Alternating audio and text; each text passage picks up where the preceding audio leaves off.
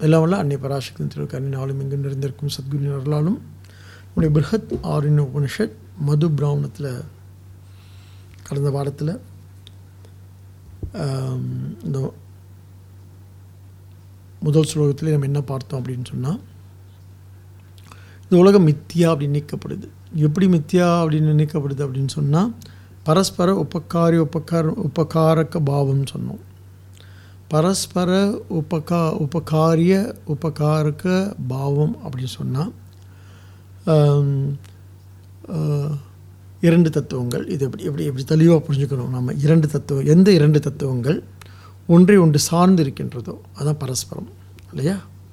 பரஸ்பர உறவுன்னு சொல்கிறோம் இல்லையா? அப்படின்னா ஒரு உறவு இன்னொரு சார்ந்து இருக்குன்னு அர்த்தம். பரஸ்பர மரியாதையிலே ஒரு இடத்துல மரியாதை கொடுத்தா நம்ம மரியாதை கிடைக்கும். மியூச்சுவல் ரெஸ்பெக்ட் மியூச்சுவல் அண்டர்ஸ்டாண்டிங் இந்த வார்த்தைலாம் இருக்கு இல்லையா? அந்த மியூச்சுவல் தான் இங்கேயும். அப்போ எந்த இரண்டு தத்துவங்கள் ஒன்றை ஒன்று சார்ந்திருக்கின்றோ அந்த இரண்டுக்கும் அப்பால் உள்ள ஒன்றை சார்ந்திருக்க வேண்டும் அப்படின்றது தான் உண்மை. எந்த எந்த இரண்டு தத்துவங்கள் சொன்னால் இந்த பிரபஞ்சமும் இந்த ஜீவன் ஜீவர்களும் பார்த்தோம் இல்லை? ஜீவராசிகள் இருக்காங்க பிரபஞ்சம் இருக்குது பிர ஜீவராசிகள் இருக்கனாலே தான் பிரபஞ்சம் பிரபஞ்சம் இருக்கனாலே தான் ஜீவராசிகள். ஒன்றை ஒன்று சார்ந்திருக்கு ஒன்று கொண்டும் கொடுத்தும் இல்லையா? கொண்டும் உப உபகாரிய உபகாரகம்னா கொடுத்தும் கொண்டும்னு அர்த்தம். கொண்டும் கொடுத்தும். அப்படி புரிஞ்சுக்கணும் இதை. அப்போ ஒன்று இல்லாட்டி இன்னொன்றுக்கு இந்த அர்த்தம் கிடையாது. இப்போ ஜீவர்கள் இல்லாட்டி இந்த உலகத்தை அர்த்தம் கிடையாது. அர்த்தம் சொல்கிறதுக்கு ஆள் இருக்காது. இல்லை உலகம் மட்டும்தான் இருக்குது ஜீவருக்கான உலகம் இல்லை அப்படி சொன்னால் அது தூக்க முடியாது. அது வந்து எக்ஸ்பீரியன்ஸ் பண்ண முடியாது. இல்லையா? அதனால் அப்போ உலகம் நிச்சயம் வேணும் அதுக்கு. அப்போ இந்த இந்த ஜீவர்கள் எப்படி இருப்பாங்கன்னு சொன்னால் ரொம்ப நன்றி உள்ளவங்களாக இருப்பாங்க உலகத்துக்கு. சரி ஜீவர்கள் வந்து உலகத்தில் நிறைய பெறுறதுனால அவங்க நன்றி உள்ளவங்களாக இருப்பாங்க.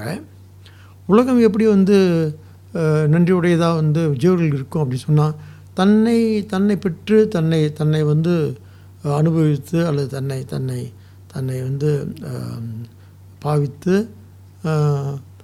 தான் வந்து மற்றவங்களுக்கு ஒரு ஒரு ஒரு பொருட்டாக பொதுவாக நம்ம எப்பொழுது வந்து ரொம்ப சீக்கிரமாக காயப்புறம் சொன்னால் பொருள்படுத்தப்படலைன்னா. அப்போ பொருள்னாவே பொருள்படுத்தப்படுதுன்னு அர்த்தம். ஒரு பொருள் திங் அப்படின்னு சொன்னாவா சொன்னாவே thing of beauty is a joy for எவர்னு சொன்னாங்க. ஒரு- ஒன்று இருக்கு இருப்பே என்னன்னு சொன்னால் இட்ஸ் அ ஜாய் ஜாய்னா அது தே ஷுட் பி சம் ஒரு um, சித்து ஒரு சைத்தியம் இன்வால்வ் ஆகிக்கணும் அதை வந்து ஜாய் அதை அதை அனுபவிக்கிறதுக்கு இல்லை அதை கொண்டாடுறதுக்கு. நம்ம சொல்லக்கூடிய அந்த அனுபவம் இருக்குது இல்லையா? அனுபவிக்கிறோம் அனுபவிக்கிறோம்னு சொல்கிறோம் இல்லையா? அது வந்து ரொம்ப லிமிட்டட் அனுபவம் அது. அனுபவம்ன்றது நம்ம சொல்கிற மாதிரி சித்து சித்து வந்து ஒரு அனுபவம் அல்ல. அது ஒரு பேர் அறிவு தான் அது. அறியறது தான். அந்த அந்த அறி அந்த அறிதலுடைய ஒரு பலன் இருக்கு இல்லையா? அறிதலுடைய ஒரு பலன் இருக்குல்ல அதுதான் வந்து என்ன? ஆனந்தம்ன்றது அல்லது அதுதான் வந்து என்ன தயன்றது கருணை. அதான் சர்வாத்ம பாவம் அடுத்து பேச போகிறோம் நாம். சர்வாத்ம பாவம். அடுத்து என்ன சொன்னோம்? நம்ம சர்வாத்ம பாவத்துக்கு வர போகிறோம் அப்படின்னு சொன்னோம் அதான் நம்ம அடுத்த டாபிக் நமக்கு. ஸோ இங்கே அதுக்கு முன்னால் வந்து இது ரெண்டையும் சரியாக நம்ம புரிஞ்சுக்கணும்.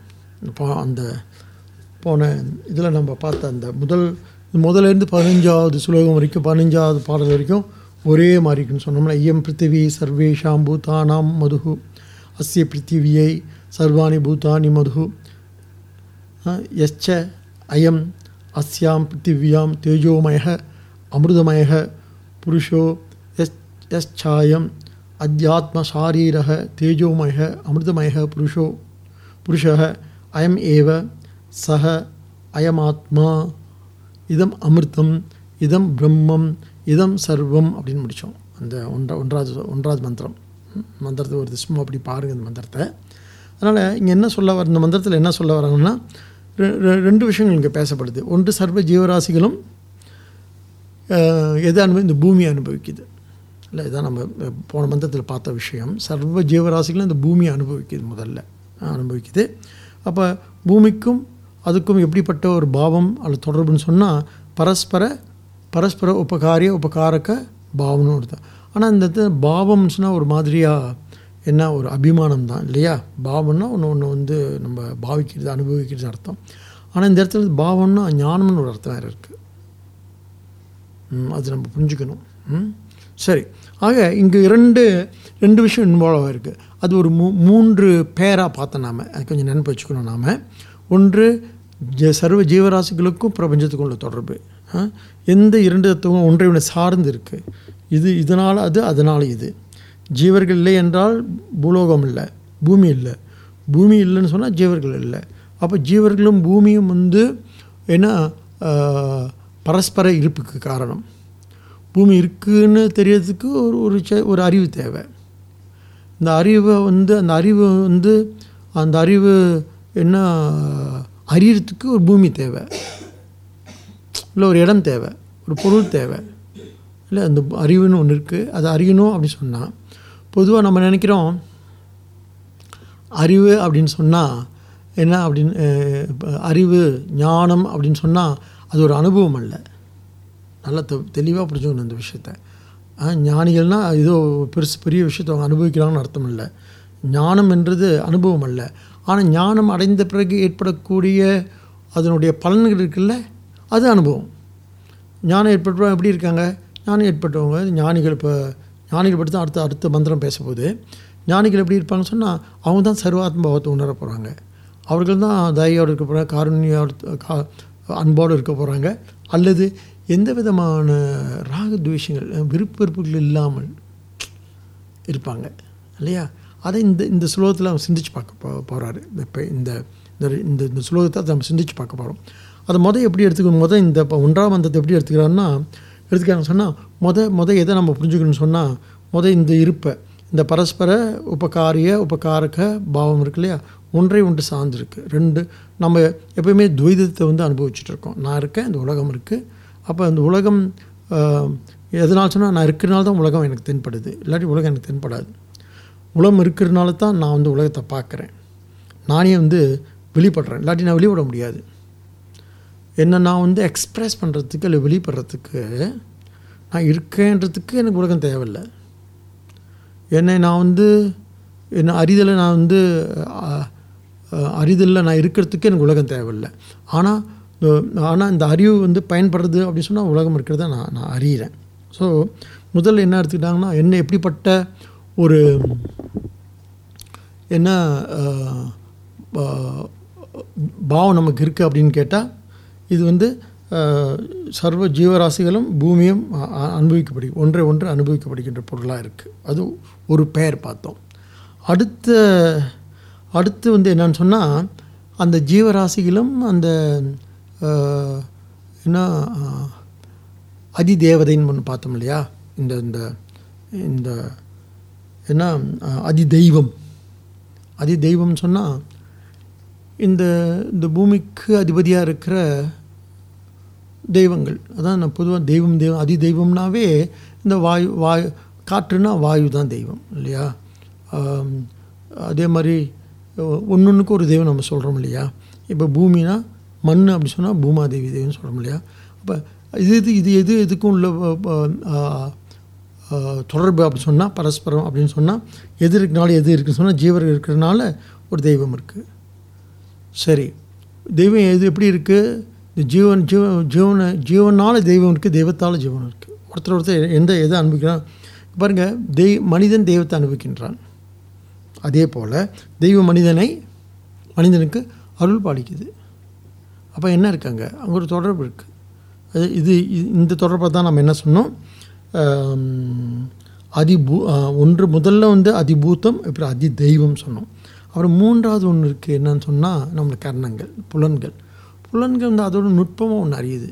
அதான் அத் அத்தியாத்மன்னு சொல்கிறோம் புலன்கள் வந்து நம்ம தெய்வத்தை உணர்றது ஒன்று ஆனால் இன்னொன்று நம்ம புலன்கள் நம்மளுடைய இந்திரியங்கள் இருக்கு இல்லையா? நம்முடைய கர்ணங்கள். அது பல விஷயங்களை வந்து அறியுது. இல்லையா? அதான் அத்தியாத்மனா அது இது ரொம்ப ரொம்ப என்ன பர்சனலாக இருக்குது அந்தரங்கமாக இருக்குது இங்கே பாருங்கள் அதி தெய்வம்னா நான் ஒரு நான் வந்து வாயு பவனம் அனுபவிக்கிறேன்னு சொன்னால் எல்லோரும் வாயு பவனம் அனுபவிப்பாங்க. நான் அப்போ தண்ணீர் அனுபவிக்கிறேன் எல்லாரும் தண்ணீர் அனுபவிப்பாங்க. இல்லையா? அது வந்து எப்படி இருக்குது அது அது வந்து வெஷ்டி சமஷ்டி அப்படின்னு சொல்லிட்டு ரெண்டு பொதுவாக இருக்குது அப்புறம் குறிப்பாக தான் அத்தியாத்மா. அத்தியாத்மா நான் அனுபவிக்கிற வழியை நான் அனுபவிக்கிற அ- அழகை அல்ல நான் அனுபவிக்கிற இன்பத்தை இன்னொருத்த அனுபவிக்க கிடையாது. தட்ஸ் வெரி அத்தியாத்மம் அத்தியாத்மம் சொன்னால் வெரி பர்சனலாக இருக்குது இது நம்முடைய புலன்கள் க- கரணங்கள்லாம் இருக்கு இல்லையா? அது நான் பார்க்குறது அவங்க பார்க்கல. என்னோடய பார்வையும் அவங்க பார்வையும் ஒரே மாதிரி இல்லை. ஒரு ஒரு ஒரு ஆளை பார்த்தாலும் சரி ஒரு பொருளை பார்த்தாலும் சரி என்னுடைய எஸ்தேட்டிக்ஸ் வேல்யூ வேறு அவங்களோட எஸ்தேட்டிக் வேல்யூ வேறு. அப்போ இது அத்தியாத்மம். எப்படி இந்த உலகத்தில் எல்லாம் எப்படி எல்லாம் மேலெழுந்து வருது அப்படின்னு சொன்னால் ஹவு டஸ் இட் மேனிஃபெஸ்ட் எப்படி அது வந்து மேலிருந்து வருது அப்படின்னு சொன்னால் ஒன்று ஒன்று சார்ந்து இதெல்லாம் நடந்துக்கிட்டு இருக்குது இப்போ இங்கே என்ன சொல்ல போகிறாங்க சொன்னால் இத்தனையும் மித்தியான்னு சொல்ல போகிறாங்க அதான் விஷயம். இது வந்து ரொம்ப சீரியஸாக எது இந்த முதல்ல அதிபூதமும் சரி அப்புறம் அதி தெய்வமும் சரி அத்தியாத்மம் என்ன அப்படின்னு கேட்டால் தான் அப்புறம் அடுத்த மந்த இதம் இது அது அடுத்த மந்த என்ன சொல்ல இதம் இது அதை அதை சொல்லி யஹ அயம் ஆத்மா சொல்கிறாரு இதம் அமிர்தம். இதெல்லாம் என்னன்னா இதெல்லாம் எல்லையற்ற அமிர்தம்னா அழிக்க முடியாத அழிவில்லாத அந்த ஆத்மஸ்வரூபம் இல்லை பிரம்மஸ்வரூபம் சொல்லப்படுறாங்க. இதம் அப்புறம் சொல்லிட்டாரு இதம் வந்து முதல் அமிர்தம் சொன்னார் அழிவில்லாதுன்னு சொன்னார். இது எது அப்படின்னு கேட்டால் இதெல்லாம் இது இது இத்தனைக்கும் இந்த மூணு பேர் சொன்னோம் இல்லையா? ஜீவராசிகள் பிரபஞ்சம். ம்? அப்புறம் என்ன? அதி தெய்வம் ஜீவராசிகள் அதி தெய்வம்.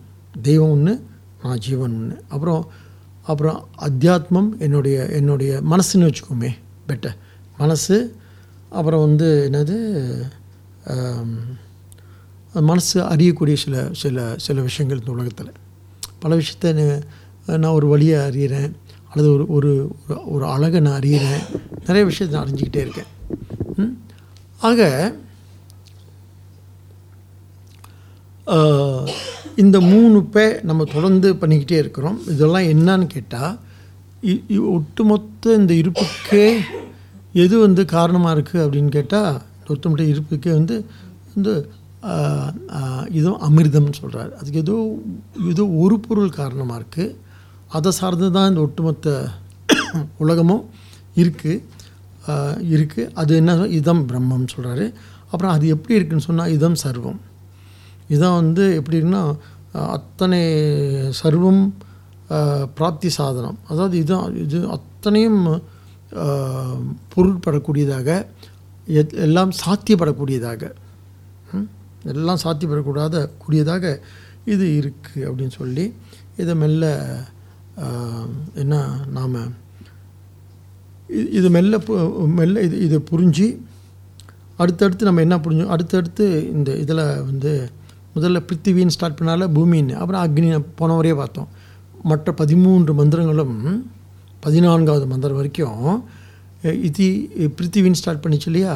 அப்புறம் இது அக்னி வாக்கு வாயு பிராணன் ஆதித்யன்னு சொல்லிட்டு ஒன்று ஒன்றாவது இந்த ம மது வித்யான்னா இந்த இது இது வந்து நமக்கு ரொம்ப மதுனாவே இனிமை தானே? இனிமையான ஒரு ஒரு ஒரு உலக வாழ்க்கையை பற்றி சிந்திக்கிறது இந்த உலகம். ஆனால் அந்த இனிமையான உலக வார்த்தை வாழ்க்கை வந்து தாற்காலிகமாக இருக்கிறதுனால நிரந்தரமாக இல்லாதனால அது மித்தியா அப்படின்ற ஒரு ஒரு பிரஜையோடையே இதை நம்ம வந்து அட்ரஸ் பண்ணணும். அல்லது பிரஜையோடையே இதை கையாளணும். இதில் வந்து அதிக கவனம் போயிடுச்சு அப்படின்னு சொன்னால் என்ன என்ன ஆயிரும் சொன்னால் நாங்கள் மிஞ்சு மிஞ்சுவது சம்சாரம். ஒரு பிரச்சனையோடு இதை கையாண்டோம்னு சொன்னால் மிஞ்சு நமக்கு என்ன கிடைக்கும்னு சொன்னால் நமக்கு மிஞ்சுவது ஞானம்னு சொல்ல போகிறேன் ஸோ எதெல்லாம் நம்ம கையாளுறோமோ அதெல்லாம் என்ன என்னன்னு கேட்டால் ஆத்மாவை தவிர்த்து பிரம்மத்தை தவிர்த்து வேறு அல்ல அப்படின்ற ஒரு பிரஜையை வந்து நம்ம வளர்த்துக்கிறதுக்கு இந்த இந்த அத்தியாயங்கள் கொஞ்சம் நமக்கு உதவியாக இருக்கும். அப்போ இது வரைக்கும் நம்ம என்னன்னு பார்த்தோம்னு சொன்னால் இது வரைக்கும் நம்ம பிருத்திவி தத்துவத்தை பற்றி பார்த்தோம். அடுத்தடுத்து அக்னி வாயுன்னு சொல்லி வரிசையாக அந்த மந்திரம் சொல்லிகிட்டே வந்துட்டு அப்புறம் பதினான்காவது மந்திரம் மட்டும் நம்ம கொஞ்சம் இப்போ பார்க்க போகிறோம் ஏன்னா அந்த மந்திரத்தில் என்ன இருக்குன்னு சொன்னால் பதினஞ்சாம் மந்திரம். இதில் என்ன வருது அப்படின்னு சொன்னால் இந்த சர்வாத்ம பாவம் சொல்கிறோம்னா சர்வாத்ம பாவம் சர்வாத்ம பாவம் அப்படின்னு சொன்னால் இந்த ஒட்டுமொத்த உலகத்துலேயும் வந்து நாம் தான் இருக்கோம். நம்ம அடிக்கடி சொல்கிறோம் யாரோடு என்ன பகை? யாரோடு என்ன உறவு? யாரோடு என்ன பகை? யாரோடு என்ன உறவுன்னா இந்த உறவும் பகையும் தான் நம்மளை என்ன பண்ணுதுன்னா ஏதோ நம்மளை வந்து சதா தொந்தரவு பண்ணுது. கொஞ்சம் இடத்துல பிடிக்கலன்னு சொன்னால் அது நம்ம வந்து நெஞ்சில் ஒரு முள்ளுன்னுவாங்க. அந்த மாதிரி நம்மளை நம்ம சின்ன நம்மளை சீண்டிக்கிட்டே இருக்குது கொஞ்சம் ரொம்ப பிடிச்சி போச்சுன்னு சொன்னால் யூ கேம் வெரி அப்சசிவ் இல்லை? ரொம்ப அப்படியே அதில் விழுந்து அது அதை பற்றியே தேவையில்லாத சஞ்சலங்கள் நமக்கு. அப்போ உறவாலும் சஞ்சலம் தான் பிரிவான சஞ்சலம் தான் உறவான சஞ்சலம் தான் பகையான சஞ்சலம் தான். ஸோ இந்த உறவு பகை இல்லாத ஒரு நிலை இருக்கா? அப்படின்றத அவெல்லாம் கேட்குறாங்க இப்போ. நம்ம தொடர்ந்து நமக்கு நம்முடைய இருப்பில் வந்து நமக்கு இந்த உறவு உறவோடு வாழ்ந்துட்டுருக்கோம் ஆனால் அப்பப்போ அது கொஞ்சம் பகையாயிடுது. எப்பேற்பட்ட உறவாக இருந்தாலும் எப்பேற்பட்ட நட்பாக இருந்தாலும் எப்பேற்பட்ட பந்தமாக இருந்தாலும் கீரல் இல்லாத பந்தமே கிடையாது. நல்லா பாருங்கள் வழி இல்லாத உறவே கிடையாது. ஏதாவது ஒரு வகையில் நம்மளை வந்து சீண்டக்கூடியதாக நம்மளை வந்து என்ன காயப்படுத்தக்கூடியதாக ஏதாவது ஒரு வகையில் வழி தரக்கூடியதாக அது இருக்குது அப்படின்னு சொன்னால் அப்போ அங்கே என்ன குறைவாக இருக்குது இதை வந்து ஆராயுது சாஸ்திரம். என்ன குறையினால் அவ்வளோ அந்யூன்யமானவங்க நம்ம இல்லை? என்ன உறவு இது? சரி நான் சொல்லுங்கள் ரொம்ப ரொம்ப வேணாம். இது வந்து ஒரு பக்தன் தெய்வம் உறவு கூட வந்து எப்படி இருக்குன்னு சொன்னால் ரொம்ப அந்யோன்யம் உள்ள ஒரு அம்மா மகன் உறவுன்னு வச்சுக்கோங்களேன். ஒரு கணவன் மனைவி உறவுன்னு வச்சுக்கோங்களேன். ரொம்ப அந்யோன்யமானது ரொம்ப அந்தரங்கமானது. ஒரு அப்பா மகள் உறவு வச்சுக்கோங்களேன். அம்மா மகன் உறவு வச்சுக்கோங்களேன். ரொம்ப அந்தரங்கமானது ரொம்ப ரொம்ப தூய்மையானதும் கூட உண்மையானதும் கூட அதோட உன்னதமானதும் கூட. இருந்தாலும் வந்து அதில் ஏதாவது ஒரு சின்ன ஒரு சின்ன கீரல் அப்படி விழுந்துக்கிட்டே இருக்கே. என்ன காரணம்? அது சாஸ்திரம் ஆராயுது. அடுத்து அடுத்த மந்திரத்தில் ஏன் நமக்கு வந்து இந்த சர்வாத்ம பாவம் இல்லாமல் இருக்குது இந்த சர்வாத்ம பாவம்னு சொன்னோம் இல்லையா? அது ஏன் நம்ம குறைச்சலாக இருக்குது அப்போ நமக்கு என்ன இருக்குன்னா அப்போ நம்ம குணங்களில் ஏதோ கோளாறு இருக்குது அதனால தான் நம்ம பாவ கீ- கீதையில் நேற்று அசுர குணங்களை பற்றி பார்த்தோம். நம்ம ஏன் அப்படி இருக்கோம்? நம்மளே சில சமயத்தில் நமக்கு தேவையில்லாமல் வந்து இந்த இந்த என்ன என்ன சொல்கிறது இந்த விரோதம் அல்லது தேவையில்லாத இந்த எதிர்ப்பு. லைக் டு எப்பயுமே வந்து நம்ம என்ன பண்ணுவோம் அப்படி சொன்னால் ஒரு சின்ன விஷயத்தை கூட இப்படி இல்லையேன்னு சொல்லுவோம். ஏன் அப்படி தான் இருந்துட்டு போட்டுமேன்னு விட முடியாது நம்மளால். இப்படி இப்படி சொல்லக்கூடாதுன்னு சொல்கிறோம் இப்படி செய்யக்கூடாதுன்னு சொல்கிறோம் இப்படி இருக்கக்கூடாதுன்னு சொல்கிறோம் ஏதாவது நமக்கு எத்- யாரை பற்றியாவது எந்த பொருளை பற்றியாவது தொடர்ந்து நமக்கு விமர்சனங்கள் இருந்துக்கிட்டே இருக்குது I have criticism I I tend to criticize criticism இருந்தால் பரவாயில்ல. ஐம் நான் என்ன ஆயிடுறேன்? I become so negative that நான் எப்படி எப்படின்னு சொன்னால் ஐ கவுட் என்ன எனக்கு வந்து எரிச்சல் ஆகுது. இல்லை? அல்லது எனக்கு வந்து என் பையன் என் ஆனால் அவனோட சி ஒரு சின்ன அவனுடைய சின்ன ஒரு மூவ்மெண்ட் ஒரு சின்ன அவனுடைய ஒரு ஒரு ஆட்டிடியூட் என்னை வந்து கஷ்டப்படுத்துது. சரி அப்படி தான் இருக்கட்டுமே என்னால் விட முடியல. சரி அது அவனுடைய வரையறை எல்லாம் சொல்கிறோம் பேசும்போது சொல்கிறோம் அவனோட வரையறை அது இது இவங்களுடைய வந்து சின்ன குறையது அப்படி தான் பிறப்பே அப்படி தான் பொழப்பே அப்படி தான் இந்த மாதிரிலாம் வார்த்தையெல்லாம் பேசுகிறோம் நாம். இருந்தாலும் வந்து உள்ளுக்குள்ளே இல்லை கொஞ்சம் மாறலாமே. கொஞ்சம் வந்து மாற்றி அமைச்சிக்கலாமே. குணம் தானே மாறலாம் தானே. அப்படின்னு நம்ம தொடர்ந்து நமக்கு என்ன இருக்குது ஒரு ஒரு ஆதங்கம் இருந்துக்கிட்டே இருக்குது எரிச்சல் கூட இல்லை. வருத்தம் கூட இல்லை. என்ன சொல்கிறது கோபம் கூட இல்லை. பகை இல்லை. விரோதம் இல்லை. ஆனால் சின்ன ஆதங்கம் இருக்குது இருக்கலாமா? குறைஞ்சி குறைஞ்சி வருது இல்லை மொதல் பகையாக இருந்தது. மொதல் வெறுப்பாக இருந்தது. இல்லை நல்லா பா நம்மளே நல்லா உடுத்து பாருங்களேன். மொதல் ஒரு மாதிரி பகையாக இருந்திருக்கும். அப்புறம் வெறுப்பாக இருந்திருக்கும். அப்புறம் எரிச்சலாக இருந்திருக்கும்.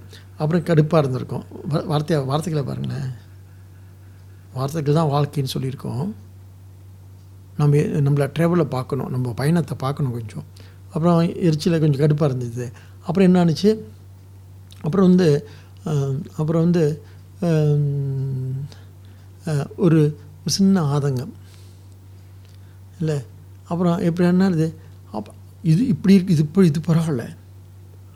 இன்னும் இன்னொரு இன்னொரு ட்ராவல் இருக்குது இன்னொரு பயணம் இருக்குது என்னன்னு சொன்னால் அப்படியே சலித்து விருத்துறது சலித்து மறந்துடுறது. அப்படி ஒரு ஆள் இருக்காங்க அப்படி ஒரு ஆள் எங்கள் வாழ்க்கையில் வாழ்க்கையில் வந்தான்னு கூட மறந்துடுறது. அவனு என்ன இருக்கும் அவங்க மேலே? இது பெரிய பழி பழித்தீர்த்தல் இது. வஞ்சம் இது. இப்படி ஒரு வா இப்படி ஒருத்தவங்க என் வாழ்க்கையிலேயே வரலன்னு மறக்க பார்க்குறது. அது இன்னும் மோசம். டேட் லீட் டு அதுக்கு அது அது எங்கே கொண்டு போய் விடுன்னு சொன்னால் ஒரு மாதிரி வெறுமையில் ஒரு மாதிரி என்ன டிப்ரெஷனில் கொண்டு போய் விட்டுரும். ஆனால் இவ்வளோவையும் நம்ம மேனேஜ் பண்ணணும். அதுக்கு தான் அந்த வாழ்க்கையை கொடுக்கப்பட்டிருக்கு.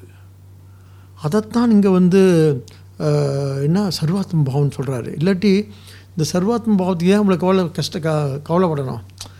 வேணாட்டி விட்டுறலாம் தானே? இவங்க சங்காத்தமே வேணாப்பா. இவங்க தொடர்பே வேணாம் எனக்கு. சரி மறந்துடுங்க. மறக்க முடியாது. செத்தாலும் மறக்க மாட்டோம். யார் செத்தா? நம்ம செத்தாலும் கூட நம்மள மறக்க மாட்டோம். ஏன் அங்கே போய் அங்கே போய் மேலே இருந்து பார்த்துட்டு இருப்போம் அப்படியே. நான் அந்த அம்மா சொல்லுதே நீ ஏமாத்தாத. உன் பையனுக்கு நீ வந்து முடிச்சு விட்டலான்னு பார்க்குறியா திருஷ்டாசனை பார்த்து கேட்குது என்ன? திருடா பார்த்து என்ன அர்ஜுனனுக்கு முடிச்சு விட்ட போகிறாங்க உடனே கரெக்டாக அந்த அம்மா வந்து ஆஜராகி யார்? அது வரைக்கும் நான் அஞ்சு வருஷமாக பேசாமல் வாயை வந்து பேசாமல் அப்படியே ரொம்ப ரொம்ப ரொம்ப என்ன பவித்திரமாக ஆ ரொம்ப பக்குவமாக இருந்த குந்தி திரையை மெல்ல திறந்து அது எப்படி அங்கே அங்கே பித்திருலோகத்தில் இருக்கக்கூடிய உன்னுடைய தம்பி? ஏன்னா ரொம்ப அண்ணன் தம்பி அவ்வளவு அவ்வளோ அந்யோன்யமான அண்ணன் தம்பி. யார்? திருராஷ்டிரம் பாண்டுவும். ஏன்னா ஒட்டுமொத்த நாட்டையை தூக்கி கொடுத்துட்டு போவாரா பாண்டு? ஆ தூக்கி கொடுத்தாரு. பாண்டு பெரிய ரொம்ப உத்தமர் பெரிய ரொம்ப நல்லவர் நினைக்கிறோம். அதோட நல்லவர் யார் தெரியுமா? திருதாஷ்டிரன். ஏன் அப்படின்னு கேட்டால் நூறு பேர்த்த கொண்டு போட்டு கூட பஞ்சபாண்டவர் வந்த பிறகு எல்லாத்தையும் அணைச்சிக்கிறாரே. இது வந்து பாண்டு செய்வாரா? ஒட்டுமொத்த பிள்ளையும் கொண்டு போட்டுறான். யார் பீமை ஆனால் அவனை மன்னிச்சு ஏற்றுக்கிறாரு எப்பேற்பட்ட ஒரு உள்ளம் இருந்தால் எப்பேர் அதான் அதான் திருதாஷ்டிரம் பெருந்தந்தை என்று பெயர் மகாபாரதத்தில். எப்பேற்பட்ட உள்ளம் இருந்தால் அவங்கள ஏற்றுக்குவார் நம்ம சும்மா சீரனாவே நம்ம சீண்டனாவே நம்ம வந்து பழி வாங்கிடுவோமே எடுக்கத்தியன்னு. ஆ? குத்தி கொலை பண்ணிடுவோமே ஆனால் என்ன பண்ணுறாரு நூறு பேர்த்தையும் ஏற்றுக்கிறார் அஞ்சு பேர்த்தையும் ஏற்றுக்கிறார் நூறு பேர்த்துக்கு கொண்டவனே ஆக என்ன சொல் என்ன சொல்கிறேன் அப்படின்னு சொன்னால் நம்ம நம்ம ரொம்ப ரொம்ப சூக்ஷமாக ரொம்ப ரொம்ப ரொம்ப நுட்பமாக வந்து என்ன பண்ணிகிட்ருக்குன்னு சொன்னால் நாம் ஒன்று சீண்டப்பட்டுருக்கோம் இல்லாட்டி சீண்டிக்கிட்டு இருக்கோம் இது இது ரொம்ப சைக்கலாஜிக்கல் இது. இது ரொம்ப உளவியல் இது ரொம்ப. அதனால் அப்படிலாம் இல்லாமல் நாம் அக்கடான்னு இருக்கிறது இல்லை ஒன்று கண்டுக்காமல் அதுவும் தப்பு. ஒன்று கண்டுக்காமல் இருந்தால் சப்ரெஷன் அர்த்தம். ஒரு நாள் டமார்னு அடித்து எல்லாம் செத்து போயிடுவீங்க டமான்னு அடிச்சு வருது அது அது வந்து சப்ரெஷன் அது தப்பு. சரி. இப்போ சீண்டிக்கிட்டே இருக்கிறாருன்னா அதுக்கு தான் அவங்க என்ன தேவை அப்படின்னு சொன்னால் சர்வாத்ம பாவம் தேவைன்னு சொல்கிறாரு அடுத்த சப்ஜெக்ட் அடுத்த பதினஞ்சாவது ஸ்லோகத்தில் பதினஞ்சாவது மந்திரத்தில் அந்த அந்த சர்வாத்ம பாவத்தை வந்து கொஞ்சம் ஹைலைட் பண்ணிவிட்டு அப்புறம் வந்து கதைக்கு உள்ள போகிறார் அப்போ இப்போ முதல்ல இப்போ இண்டிபெண்ட்டாக பார்த்துருவேன் சர்வாத் பவுனா என்னன்னு சொல்லிவிட்டு. அவர் மந்தத்துக்குள்ளே போவோம். ம்? அப்போ சர்வாத் பாவம்னா என்ன அர்த்தம் சொன்னால் இது ஒரு இது ஒரு சர்வாத்மா ஒரு உணர்வு அல்ல ஒரு அறிவு. ஆ நம்ம சர்வாத்மாவுனா எல்லா ஆத்மாவும் ஒன்று எல்லாத்துக்கிட்டையும் அன்பாக இருக்கணும் எல்லாத்துக்கிட்டையும் கருணையாக இருக்கணும் எல்லாத்துக்கிட்டையும் வந்து பண்பாக இருக்கணும் பணிவா அப்படி இல்லை. இந்த இப்படி சொல்லி சொல்லியே நம்மளை வந்து இந்த மொக்கையாக்கிட்டாங்க. மூடனாக்கிட்டாங்க. சர்வாத்ம பாவம் என்பது ஒரு அறிவு ஞானம் அது. இது யார் சம்மந்த மற்றவங்க சம்மந்தப்பட்டதல்ல. அன்பு சம்மந்தப்பட்டதல்ல. கருணை சம்மந்தப்பட்டதல்ல. ஆனால் வெளிப்பாடு பலன் கருணையாக இருக்கலாம். ஒரு ஞானி அந்த நிலையை அடைஞ்சிட்டோன்னா ரொம்ப காரூணியமாக மாறிடுவார். அது பலன். தட்ஸ் நாட் அது அது வந்து அதுவல்ல என்ன ஞானம். ஞானம் என்னன்னு சொன்னால் ஒரு ஒரு ஒரு ஒரு உண்மைக்கு விழிச்சுக்கிறது என்ன உண்மைன்னு சொன்னால் இருப்பது ஒன்றே. அதுதான் அத்வைத்தம். ஏக்கம் சத்தியம். அப்போ தேர்ஸ் நோ செகண்ட் வஸ்து அப்படின்னா நீங்கள் நீங்கள் அன்பு செலுத்துறதுக்கோ இல்லை பகை பகை பகையை காட்டுறதுக்கோ யார் இருக்கா? அதுதான் ஞானம். அதுதான் சர்வாத்மா பாவம். எல்லாத்துக்கிட்டையும் அன்பாக இருக்குது பண்பாக இருக்கிறது பணிவாக இருக்குதுன்னு சொல்லிட்டு நம்ம எல்லாம் ஒருத்தர் ஒருத்தர் ஏமாற்றிக்கிட்டு இருக்கோம். அப்படிலாம் இருக்க முடியாது. தொடர்ந்து என்ன இருக்கும்? மனசுன்னு இருந்தால் என்ன இருக்கும்? அங்கே வந்து சென்டிமெண்ட்ஸ் இருந்துக்கிட்டே இருக்கும். அறிவு இருந்தால் என்ன இருக்கும்? எதிர்ப்பு இருந்துக்கிட்டே இருக்கும். யூ ஆல்வேஸ் என்ன? என்ன என்ன தெரிவிப்போம்? நம்ம நம்ம ரியாக்ட் பண்ணிகிட்டே இருப்போம். அதான் அறிவு. இல்லாட்டி அறிவு இல்லைன்னு அர்த்தம். எதுக்கு அர்த்தம் அப்படின்னு என்ன அர்த்தம்? மூடன்னு அர்த்தம். நைஃப் முட்டாள்னு அர்த்தம். அப்படிலாம் இருக்கக்கூடாது. எப்படி இருக்கணும் அப்படின்னு சொன்னால் அறிவோட மனசோடு இருக்கக்கூடிய நாம் ஒரு ஒரு ஞானத்தை அடையணும். அந்த அந்த அந்த ஞானம் எப்படின்னு சொன்னால் நானே சர்வம் என்ற அறிவை அனு அறிவை வந்து அனுபவிக்க முடியாது. ஆ, அதான் சொல்கிறாங்க அந்த ஞானத்தை அனுபவிக்க முடியாது நானே சர்வம் என்ற ஞானத்தை அனுபவிக்கிறது இல்லை நானே சர்வம் என்றது ஒரு அறிவு. அவ்வளோதான் இப்போ சுவாமி சுவாமி நீங்கள் அதை எப்படி சொல்கிறீங்க குட் யூ ப்ளீஸ் எக்ஸ்பிளைன் அது கொஞ்சம் விளக்குறீங்களா அப்படின்னு கேட்டால் இப்போ நான் இருக்கீங்க. நான் அனுபவிக்கிறீங்களா? அறியிறீங்களா? நான் என்ன அனுபவிச்சுட்டே இருக்கேன். வாட் என்னென்ன அறிஞ்சிக்கிட்டே இருக்கேன். நான் என்ன அனுபவிக்கல. நான் என்ன அனுபவிக்கிறதுனா மானா தேனா? ஆ? நான் அப்படின்றது நான் அறிஞ்சிக்கிட்டே இருக்கேன். அவ்வளோதான் அதுக்கு மேலே போக வேணாம். அதுக்கு மேலே போனால் தான் இட் பிகம்ஸ் என்ன சொன்னால் என்ன romantic spiritualism spiritual because very romantic ஐயோ அன்பாக இருக்கணும் அவங்கள பார்க்கணும் அவங்கள தூக்கணும் அவங்கள கொஞ்சணும் கொலாவணும்னு சொல்லிவிட்டு. அதெல்லாம் ஒன்றும் கிடையாது. ம்? ஆக முதல்ல சர்வார்த்தம் பாவனை என்ன புரிஞ்சுக்கிட்டு இந்த சுலபத்துக்குள்ளே போனோம் சொன்னால் I think I'll be better for us to under ஈஸியாக ஃபார் அஸ் டு அண்டர்ஸ்டாண்ட் அதனால் என்ன பண்ணுவோம் அப்படின்னு கேட்டால் சரி இது எப்படிப்பட்ட அறிவு இது? ஒருத்தர் இருக்காங்க. தொடர்ந்து வந்து நம்மளை என்ன சீண்டிக்கிட்டே இருக்காங்க. தொடர்ந்து நம்மளை நம்ம எரிச்சல் விட்றாங்கன்னு வச்சுக்கோங்களேன். வீட்டு கூடவே இருக்கிறாங்க. நிறைய பேர் இருப்பாங்க அது. எதா பண்ணுவாங்க. நம்ம நம்ம விருப்பத்தை பண்ணிக்கிட்டே இருப்பாங்க. ஆசிரமத்தை கூட பார்க்கலாம். நம்ம இது செய்வோன்னா அதை தான் செய்வாங்க. எது அதான் ஏதோ பண்ணுவாங்கன்னு வச்சுக்கோங்களேன் இருப்பாங்க. அப்போ இது இப்போ எப்படி புரிஞ்சுக்கிறது இதை? ஓ அதுவா? அது வந்து அவங்க பிராரம்பத்துக்காக நடந்துகிட்ருக்காங்க அவங்களோட புருஷார்த்தத்தை வந்து என்ன பண்ணியிருக்காங்க? ஒரு அளவு தான் வந்து யூஸ் பண்ணிகிட்டு இருக்காங்க.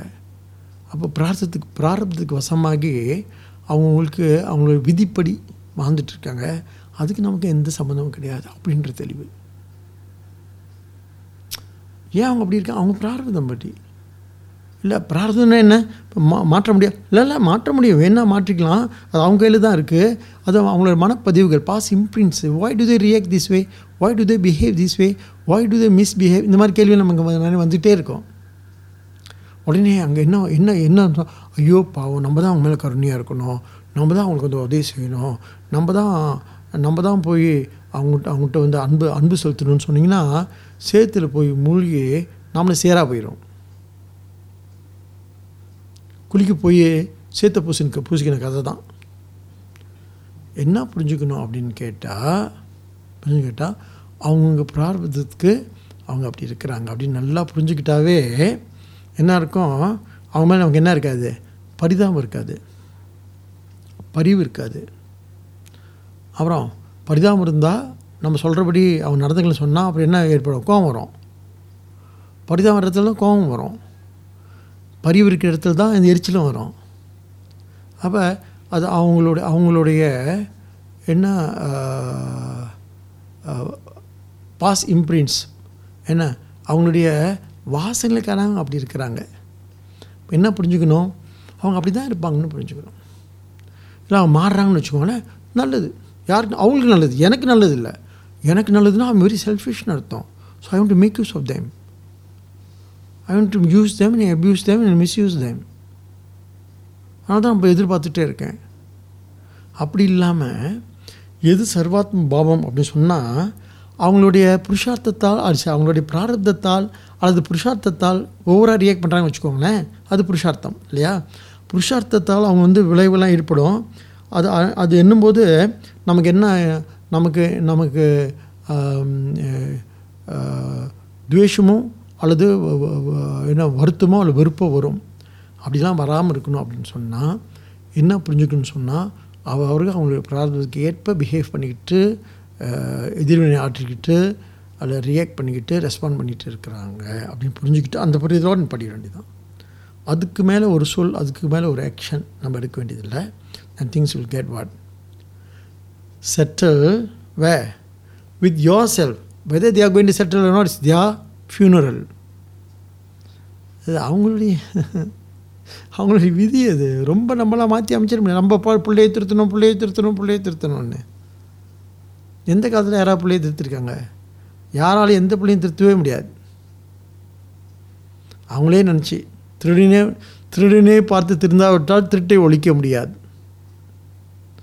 திருடனே பார்த்து திருந்தாவிட்டால் திருட்டை ஒழிக்க முடியாது. அவனுக்கே என்ன தோணும்னா சரி அப்படின்னு தோணும் பாருங்கள் ஸோ அப்போ நமக்கு என்ன இல்லைன்னா நமக்கு பொறுமை இல்லை. அதனால் இங்கே சர்வாத்மா பாவம்னு சொன்னால் தெளிவாக புரிஞ்சுக்கணும். ஏதோ கருணையால் அன்பால் அல்லது உங்களோட டீச்சிங்னால் யாரையும் மாற்றிடலாம்னா ஒன்றும் கிடையாது. அந்த நிலை யார் இருப்பான்னா அந்த நிலையில் தான் ஞானி இருப்பான். அவன் தான் வந்து ஞானின்னு சொல்கிறார் யார்? இந்த இந்த சுலோகத்தில் அடுத்து இந்த ஞானி வந்து ஞானியை பற்றி தான் இங்கே இங்கே பேச்சே. இங்கே ஞானி எப்படி இருப்பார்? எப்படி ஞானி வந்து நம்ம சொல்கிறோம்ல குரு பிரம்மா குரு விஷ்ணு நாட சொல்கிறோம் குரு பிரம்மா குரு விஷ்ணு குரு தேவோ மகேஸ்வரன் சொல்லிட்டு. ம- குரு தான் வந்து ஈஸ்வரன் சொல்கிறோம் ஆனால் இங்கே இந்த இந்த சுலோகத்தை தான் சொல்கிறாங்க எப்படி ஞானி வந்து ஈஸ்வரன் சொல்லிட்டு. நான் எப்படி வந்து ஞானி ஈஸ்வரன் ஆகிறான்?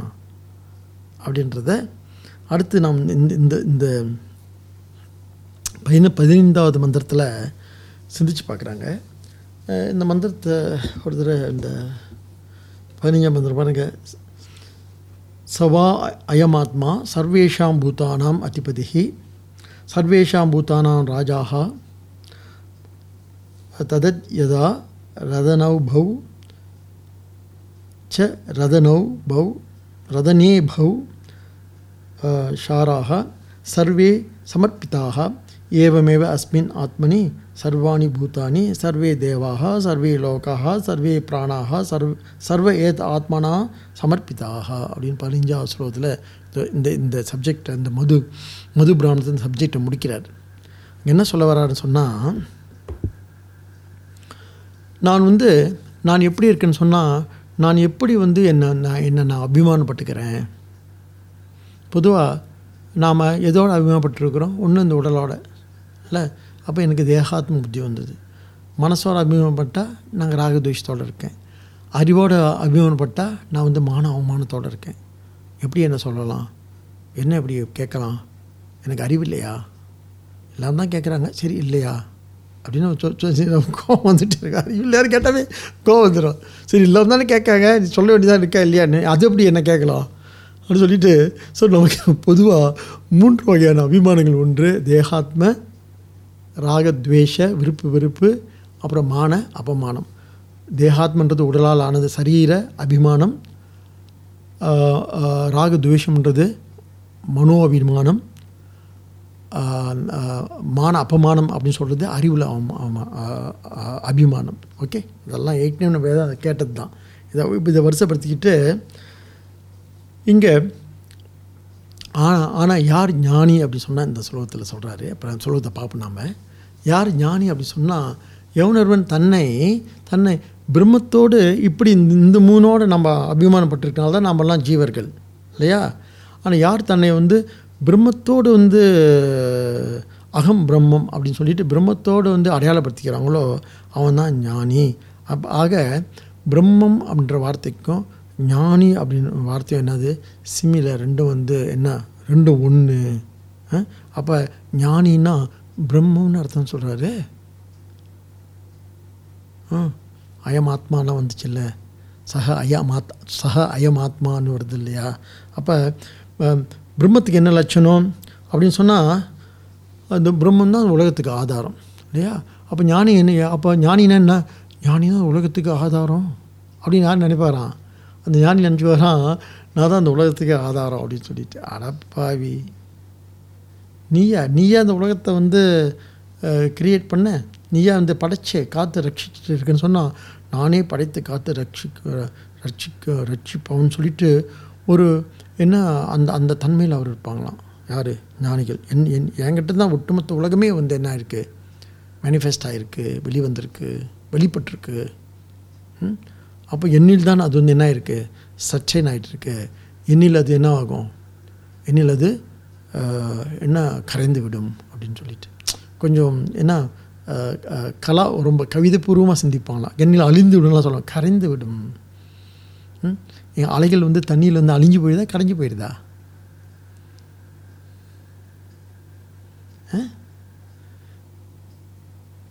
அலைகள் தண்ணியில் வந்து அழிஞ்சு போயிடுதா கரைஞ்சி போயிடுதா? ம்? அதனால் சரி, கொஞ்சம் நெகட்டிவாக போய் அழிஞ்சு போயிடுதுன்னு சொல்லுவாங்க. அழிஞ்செல்லாம் போகல. என்ன? கரைஞ்சி போயிடுன்னு சொல்லாமல் கரையிறதுக்கு எங்கே அலை இருக்குன்னு? இல்லை நுர இருந்துச்சு சரி நுர தான் ஸோ இந்த எக்ஸாம்பிள் விக்கிறோட ஸ்ட்ரெச் த எக்ஸாம்பிள் சொல்லுவாங்கள்ல இது அது நம்ம வந்து அது அதனால தான் நமக்கு என்ன தேவைன்னு சொன்னால் நமக்கு ஒரு ரம்மியமான அல்லது என்ன மனோரஞ்சிதம்னு சொல்லுவாங்க. ஒரு ரம்மியமான ஒரு மனம் வேணும். இது எல்லாத்தையும் வந்து என்ன புரிஞ்சுக்கிறதுக்கு. ஃபியூர் டூ இன்டலெக்சுவலாக ரொம்ப அறிவுனா புரிஞ்சிக்க முடியாது. நேற்று ஒரு படிச்சோம்ல broken again and again the moon இல்லை broken again and again in the waters the moon remains the சேம்னு என்ன அழகான கவிதை. ஒரே விஷயத்தை ஒரு ஒரு- ஒரு நிமிஷம் சொல்லிட்டார் உண்மையை. இல்லை வந்து அதாவது பல முறை உடஞ்சி உடஞ்சி போனாலும் தண்ணியில் எது? அந்த சந்திரன் அந்த அந்த நிலா. ஆனால் இருக்கிறது அது ஒன்று மேலே உடையாமல் தான் இருக்குது இல்லை அப்போ இதுக்கு நம்ம அது நமக்கு ஒரு கவித்துவ மனம் வேணும் இந்த உண்மையை புரிஞ்சுக்கிறதுக்கு. வெரி ட்ராய் அண்ட் வெரி இன்டலெக்சுவல்னால் அப்போ டோன்ட் கம் இதுக்கு பக்கமே வரக்கூடாது. வேறு வேறு பக்கம் எங்கேயா போக வேண்டியதுதான். சரி. இப்போ ரொம்ப ஒன்றுன்னு சொல்கிறாரு அப்போ அப்போ அப்படின்னு யார் யார் யார் ஞானின்னா அதை நீங்கள் தான் சொன்னீங்களே நீங்கள் தான் நாளைக்கு சொல்கிறீங்களே என்ன சொல்கிறோம் குரு பிரம்மா குரு விஷ்ணு குரு தேவோ மகேஸ்வரன்னு.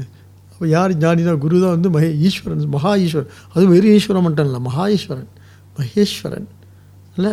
மகா ஈஸ்வரன் அப்போ மகா ஈஸ்வரன் தான் ம- ஈஸ்வரனை யாருன்னா மாயை தன் கட்டுக்குள் வைத்துக்கொள்பவர் இல்லை? மாயைக்குள் சிக்கி த- தவிக்கிறவங்க ஜீவர்கள். மாயை தன் கட்டுக்குள் வைத்துக்கொண்டு எல்லா அந்த உலகத்தை ஒட்டுமொத்தமாக அந்த இந்த பிரபஞ்சம் பிரபஞ்ச பிரபஞ்சத்தை நடத்தி கொண்டிருப்பவர்கள் ஈஸ்வர். அப்போ இதுதான் ஞானி எப்படி இருக்கார் அப்படின்னு சொன்னால் அகம் விருட்ச ரேழிவா இந்த திருசங்கு கேள்விப்பட்டோம்ல இதில் இன்னொரு உபனிஷத்தில் என்ன ஞானம் வந்த பிறகு என்ன ஒட்டுமொத்த உலக விருட்சம்னா அந்த உலக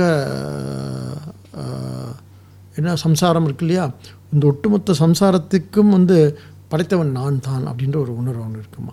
அதனால் அவங்க மேலே என்ன இருக்குன்னு சொன்னால் அங்கே நடக்கக்கூடிய என்ன நலம் கேடுகளுக்கு வந்து நலம் கேடுகளை கண்டு அவன் என்ன என்ன ஆக மாட்டான்?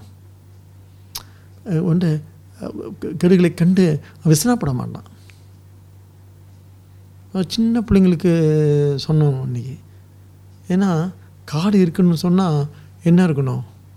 காடு நல்லா இருக்கணும் அப்படின்னு சொன்னால் காட்டில் வந்து மான் மட்டும் இருக்கக்கூடாது சிங்கமும் இருக்கணும். காட்டில் மான் மட்டும் இருக்கணும் என்ன ஆயிரும்? காடு மொத்த காடும் அழிஞ்சு போயிடும் ஒரு புல்லு மிச்சம் இருக்காது. எல்லாத்தையும் மான் தின்னுபிடும். ஆனால் சிங்கம் இருந்துச்சுன்னா என்ன ஆகும்? கரெக்டாக மானோட மாமனோட பாப்புலேஷனை கண்ட்ரோல் பண்ணி வச்சுருக்கோம் சிங்கம் காடு அழியாது. அப்போ இந்த பிரபஞ்சம் இந்த பிரபஞ்சம் வந்து தொடர்ந்து இருக்கணும்னு சொன்னால் அங்கே என்ன இருக்கணும்? அழிவும் ஆக்கமும் சரிசமமாக இருக்கணும் அப்படின்றதுக்கு யாருக்கு யாருக்கு தெரியும்? ஈஸ்வரனுக்கு தெரியும். அந்த பாவத்தோட நன்மைக்கேடு நலம் கேடு எது நடந்தாலும் வந்து டிஸ்டர்ப் ஆகாமல் இருப்பாராம். காடு அழியாமல் இருக்குன்னு சொன்னால் சிங்கம் மானை அடித்து கொண்டு சாப்பிட்டு தான் ஆகணும்னு யாருக்கு தெரியும்? ஞானிக்கு தெரியும். நமக்கு ஐயோ பாவம்னு சொல்லுவோம். உருப்பட்ட மாதிரி தான். ம்? ஆக ரைட் இந்த இந்த சும்மா ஒரு சிம்பிள் எக்ஸாம்பிள் தான் வேறு. எங்கே தூர தூரமாலாம் போக வேண்டியதில்லை. இல்லையா? வீடு நல்லா இருக்குன்னா என்ன? காடு விட்டு. சரி வீடு நல்லா இருக்குன்னா என்ன பண்ணணும்? வீடு நல்லா இருக்குன்னு சொன்னால் குழந்தைங்கள அவ்வளோ சீக்கிரமாக வீட்டு விட்டு துரத்தணும் துரத்தி விட்டுடணும். கூடயே வச்சுருக்காங்களா என்ன ஆகும்? குத்திக்கிட்டே இருப்பானுங்க. டக்கு டக்குன்னு கல்யாணம் பண்ணி கொடுத்து அனுப்பிட்டீங்கன்னு வச்சுக்கோங்களேன். கல்யாணம் பண்ணணும்னு கூட கட்டாயம் இல்லை. உன் வேலையை பார்த்துட்டு போடா அப்படின்னு சொன்னால் நாம் நிம்மதியாக இருக்கலாம். சில பேர் வீட்டு பிள்ளைங்களை பிடிச்சி அப்படியே வச்சுருப்பாங்க. காலம்பூரா சம்சாரி தான். கரெக்டாக சில பேர் நான் தெளிவாக இருப்பாங்க. அதாவது திருமணம் ஆச்சா டக்குன்னு போ வெளியே போய் ஒரு வீட்டாக பாரு அப்படின்னு சொல்லிட்டு தெளிவாக இருக்காங்கன்னு அர்த்தம். காட்டை சுத்தம் பண்ண தெரியும் நம்ம வீட்டை சுத்தம் பண்ண தெரியாது. அது வீட்டுக்கு சிங்கம் யார்? அது சிங்கம் இருக்கணும் வீட்டில். அது சிங்கம் என்ன இருக்கு? வீட்டில் இந்த ஆம்பளை சிங்கன்றாங்க இல்லையா? சிங்கம் என்ன பண்ணோம்? கடிச்சு கொதறி மானை வெட்டி விட்டுரும். அதான் சிங்கம். ஆனால் இருக்கிறது அது ஆசிங்கம் அதனால் கூட வச்சுருக்கு. ஆக எல்லா இடத்துலையும் இது நடந்து நம்ம காடு மட்டும் இல்லை வீடும் அப்படி தான் நடக்கும். இது இதை பார்த்து எந்த விதமான என்ன ரியாக்ஷனும் இல்லாமல் ஏன்னா எதிர் என்ன எதிர்ப்போ அல்லது என்ன எதிர்மறை எண்ணங்களோ இல்லாமல் அப்படியே அப்புறம் அவன் தான் அவன் தான் ஞானின்றாரு. ம்? சாஸ்திரம் வித்வத் சந்நியாசம் அதான். அவன் தான் என்ன சன்னியாசின்னு சொல்லுது சாஸ்திரம். அது என்ன சன்னியாசியா வித்வத் சந்நியாஸ். வி விதிஷானா இந்த எங்களை மாதிரி தனியாக போய் போயிருப்பாங்க வித்வத்னா குடும்பத்தோடு இருந்துக்கிட்டே இருக்கிற ஞானின்னு அர்த்தம். ம்?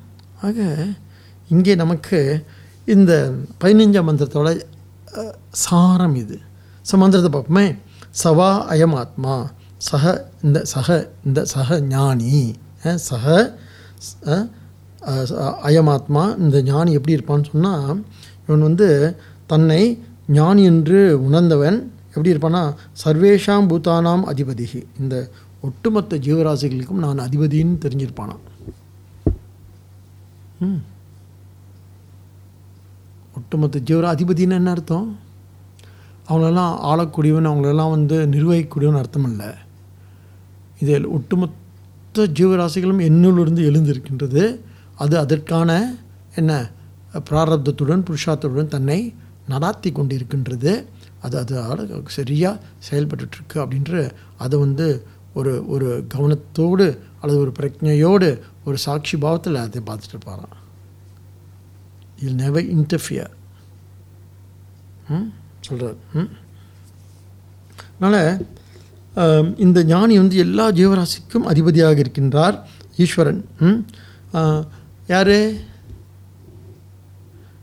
ஞானி எங்கே இருக்காரு? ஆனால் உண்மை ஞானி எங்கே இருப்பார் நினைக்கிறீங்க? அங்கே எங்காவது பிளாட்பாரத்தில் உட்காந்து இங்கே சட்டிட்டு போய் உட்காந்துருப்பாரு அல்லது இரும்பு சட்டி. அன்னாடி பிச்சை தான் எடுத்துகிட்டு இருப்பார். இருந்தாலும் எந்த பாவத்தில் இருப்பாரா? நீங்கள் நீங்கள் ஞானின்னு சொன்னால் ஏதோ அவர் உட்காந்து உலகத்தெல்லாம் பார்த்துட்டு இருப்பார் அர்த்தம் இல்லை. ஐய சட்டியோட அல்லது இரும்பு சட்டியோட ஐயா அப்படி அப்படி அப்படி உட்காந்துருப்பார் நமக்கு தெரியாது. நம்ம ஞானின்னு சொன்னால் எங்கேயாவது மகாராஜா மாதிரி எங்கேயாவது அகுவங்க இருப்பார்னு நினச்சிடாதீங்க. ஈய சட்டியோட எங்கேயாவது திருவண்ணாமலை இந்த சாலவாரம் இருக்கு இல்லையா? அங்கே உட்காந்துருப்பார் எப்படி வேணால் இருக்கலாம். ஆனால் எப்படிப்பட்ட எந் எப்படிப்பட்ட மனநிலை இருப்பான்னு சொன்னால் அவருக்கு வந்து என்ன இருக்கிற எந்த ஆசையும் இருக்காது. ம்? ஏன்னு சொன்னால் இந்த பாருங்கள் நேற்று கூட சொன்னோம் இல்லையா? இந்த சம்சாரத்துக்கு முதல் காரணமே வந்து பகவான் சொல்கிறார் கீதையில் காமக ஆசைன்னு தான் சொல்கிறார் அப்புறம் குரோதம் அப்புறம் லோபம்னார். லோபமாக எனக்கு எனக்குன்னு பிடிச்சி வச்சுக்கிறது. இல்லை? அப்போ இவங்களுக்கு என்ன இவங்களுக்கு என்ன இருக்காது இவர்களுக்கு வந்து என்ன எதையும் பெறணும்னு ஆசை பெறணும்னு ஆசை இருந்தால் நம்ம என்ன பண்ணணும்? நீ ராஜாவாக இருந்தாலும் ராஜாவோட நம்ம வந்து ராஜாவுடைய நட்பணம் பெறணும்னு சொன்னால் அப்படி நம்ம கூஜாவாகணும் இல்லையா? அதனால் அப்படி இல்லாமல் அவர் பின்னால் போகக்கூடியவனா இல்லாமல் யார் பின்னாலும் போகாமல் தனித்து சுதந்திரமாக இருக்கக்கூடியவன் தான் வந்து ஞானி.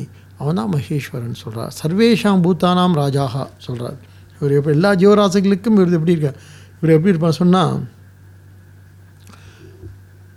இங்கே பாருங்க எல்லா ராஜானா எல்லாத்தையும் அதிகாரம் பண்ணுறவங்க எல்லாத்தையும் கட்டு ஆளக்கூடியவர்கள் நினச்சிட்ருக்கோம் ஆக்சுவலி ராஜானா எல்லாத்தையும் விடுபட்டவர்னு அர்த்தம்.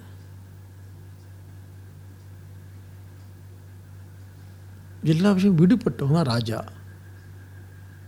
நான் ராஜா மாதிரி இருக்குன்னு அர்த்தம். எனக்கு எந்த பொறுப்பும் இல்லை எந்த இதுவும் இல்லைன்னா அர்த்தம். அப்போ சர்வ சர்வ ஜீவராசிகிட்ட அவருக்கு என்ன இருக்குமா? ஒரு விடுபட்ட நிலை இருக்குமா? அதான் அவங்கவுங்க அவங்க வேலையை பார்த்துக்கிட்டு இருக்காங்க. அவன் தான் ராஜா. எல்லாத்தையும் கண்ட்ரோல் பண்ணுறவங்கள அதிகாரம் செலுத்துகிறவங்கள ராஜா. நம்ம வேறு அர்த்தம் வச்சுருக்கோம் ராஜாவுக்கு. ஆனால் உண்மையான ராஜா யாருன்னு சொன்னால் விடுபட்டவன் அர்த்தம். ம்? அவன் எல்லா- ஜீவராசும் விடுபட்டு இருக்கின்றானோ அவன் தான் ராஜா. ம்? அவன் எப்படி இருக்கான்னு சொன்னால் அவன் பிர- பிரஜைகளை சார்ந்து இல்லை. பிரஜைகள் எப்படி இருக்காங்க. இவனே சார்ந்து இருக்காங்க. ஏன் அப்படி சொன்னால் இவன் விடுபட்டு இருக்கான் இல்லையா? சாட்சியாக இருக்கான் இல்லையா? ம்?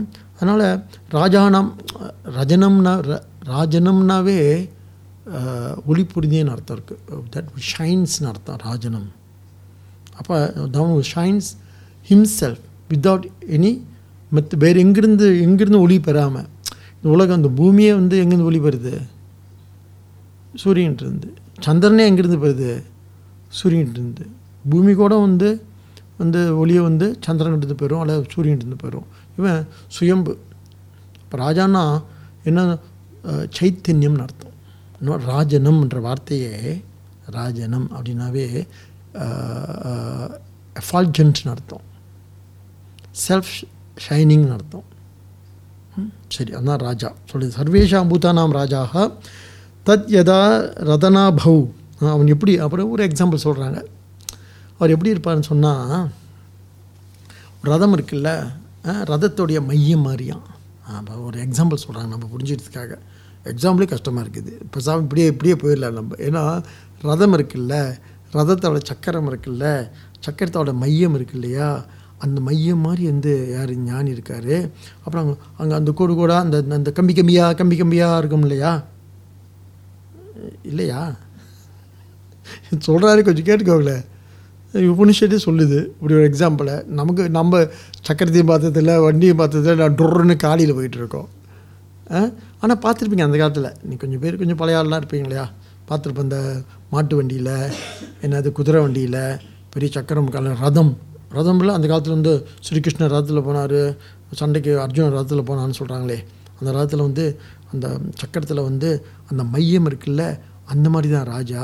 அப்புறம் இந்த பிரஜைகள்லாம் இருக்காங்க இல்லையா அவங்களாம் அந்த கம்பி மாதிரி எல்லாம் ர- ரதனே பௌசா ஆரக.